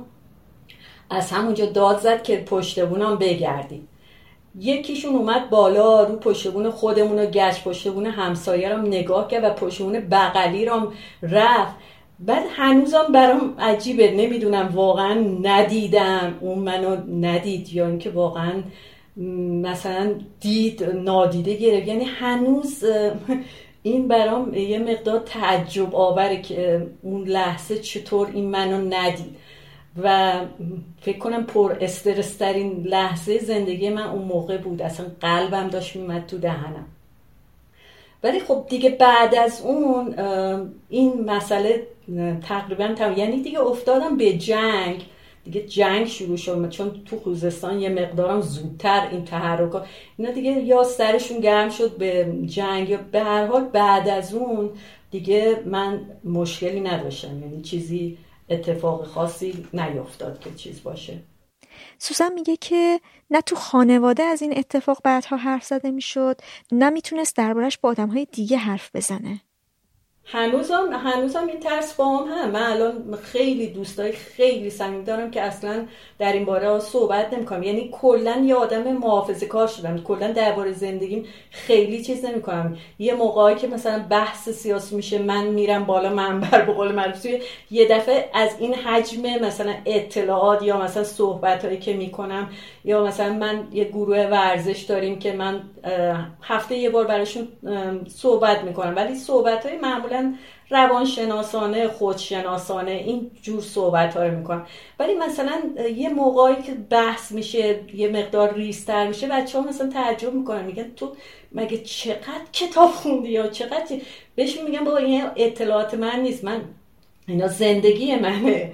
ولی مثلا اینکه نه راحت دربارش صحبت کنم نه اصلا. یعنی تا یه مدت زیادی برام تابو بود که اصلا انگار نمی‌شد بگی تو این تو این رژیم مثلا تیر خوردی یا چیز شدی. حس می‌کنم که باید خیلی مثلا توضیح بدم که ثابت بشه و انگار مثلا خیلی چون می‌دونیم انگار هیچی نیست. یعنی آدمایی که میشناختم انگار دیگه نیستن. یعنی کسایی که اون موقع بودن. الان برام خسته کننده است که بخوام مثلا این جریان رو بگم. یعنی دوست دارم که مثلا اینا مطرح بشه. خودم از آدمایی هم که میگم که کشته شده ها زخمی ها کسایی که توی حادثه ای بودن نباید فقط یه عدد باشن. نباید بگم مثلا دیویس نفر زخمی شدن دو نفر کشته شدن سه نفر تیربار می شدن. یعنی دوست دارم که همیشه درباره اینا گفته بشه. مثل حالا که مثلا پشت صحنه به اصطلاح زندگی نیکا رو می‌بینیم پشت صحنه زندگی محسا رو می‌بینیم خدانو رو می‌بینیم. اینا برامون مثلا از عدد بودن در میان. خود همین انقلاب فرهنگی مسیر زندگی خیلی آدم ها رو عوض کرد. مثلا خیلی بعد این انقلاب فرهنگی ازدواج کردن مهاجرت کردن. تو جبه ها شهید شدن شغلای نامربوط مثلا پیدا کردن. خیلی هاشون بعد از سه سالم که دانشگاه باز شد دانشگاه بهشون دیگه اجازه نداد ادامه بدن. مدرکشون رو مثلا خیلی تلاش می‌کردم یه در حد واحدایی که گذرونده بودن مدرک معادل بهشون می‌داد. می‌دونید مثلا یه فوق دیپلم بهشون می‌داد. به هر حال یعنی مسیرشون عوض شد. یعنی اون مسیری رو رفتن که شاید تو رویاها خودشون این مسیر اصلا قابل پیش بینی نبود. می‌دونی زندگی خیلی عوض شد و هزینهش رو پرداخت کردن. یعنی این برای همین میگم مثل حالا نبود. مثلا سوشیال مدیا اینقدر قوی نبود.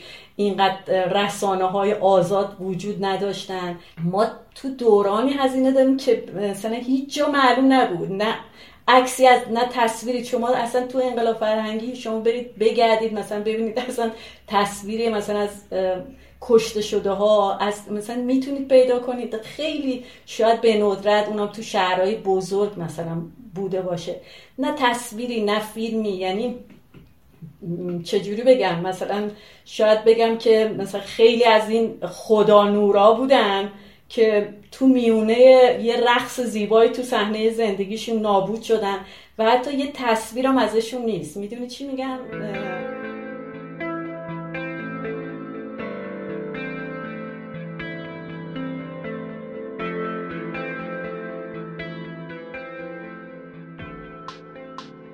تو این مسئله واقعا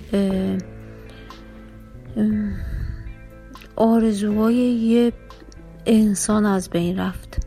منی که از یه خانواده متوسط رو به پایین بودم و کسی مشوق درس خوندن من نبود من خودم با تلاش خودم یعنی شاید از مثلا 14 15 سالگی همش به فکر این بودم که حتما من خوب درس بخونم برم دانشگاه. به خیلی بالاتر از مثلا لیسانس و فوق لیسانس و دکتر و اینا همیشه فکر می‌کردم. بعد واقعا کسی مشوق نداشتم کسی پشتم نبود. خودم با تلاش خودم شاید خیلی مثلا توی خانواده مخالف بودم. مادرم یکی از کسایی بود که خیلی مخالف بود. چون یه آدم خیلی آمی بود. فکر می‌کرد که دختر نباید درس بخونه.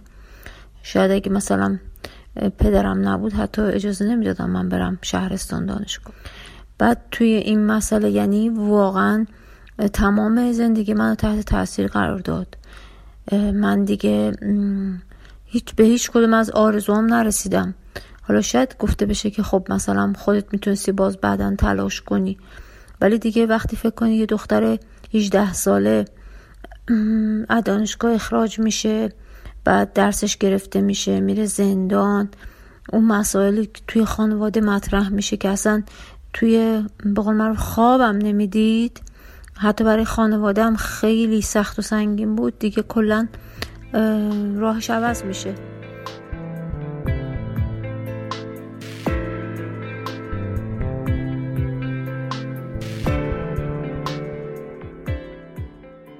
این چهل و نهمین قسمت رادیو مرز بود. مثل همیشه باید تشکر کنم ازتون که تا آخر به این قسمت گوش کردید و همینطور ممنونم از گروه کلی گلنوش و کیارش عمرانی که موسیقی شروع و پایان پادکست رو ساختن. مرزیه آذر 1401「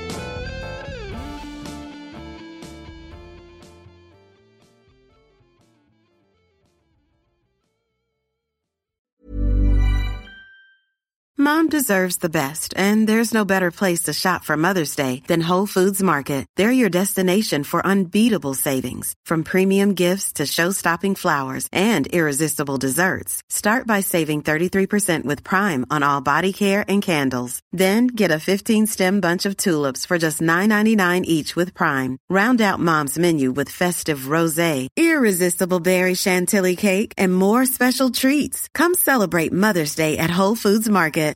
Imagine the softest sheets you've ever felt. Now imagine them getting even softer over time. That's what you'll feel with Bowl and Branch's organic cotton sheets. In a recent customer survey, 96% replied that Bowl and Branch sheets get softer with every wash. Start getting your best night's sleep in these sheets that get softer and softer for years to come. Try their sheets with a 30-night guarantee. Plus, get 15% off your first order at bowlandbranch.com. Code BUTTERY. Exclusions apply. See site for details.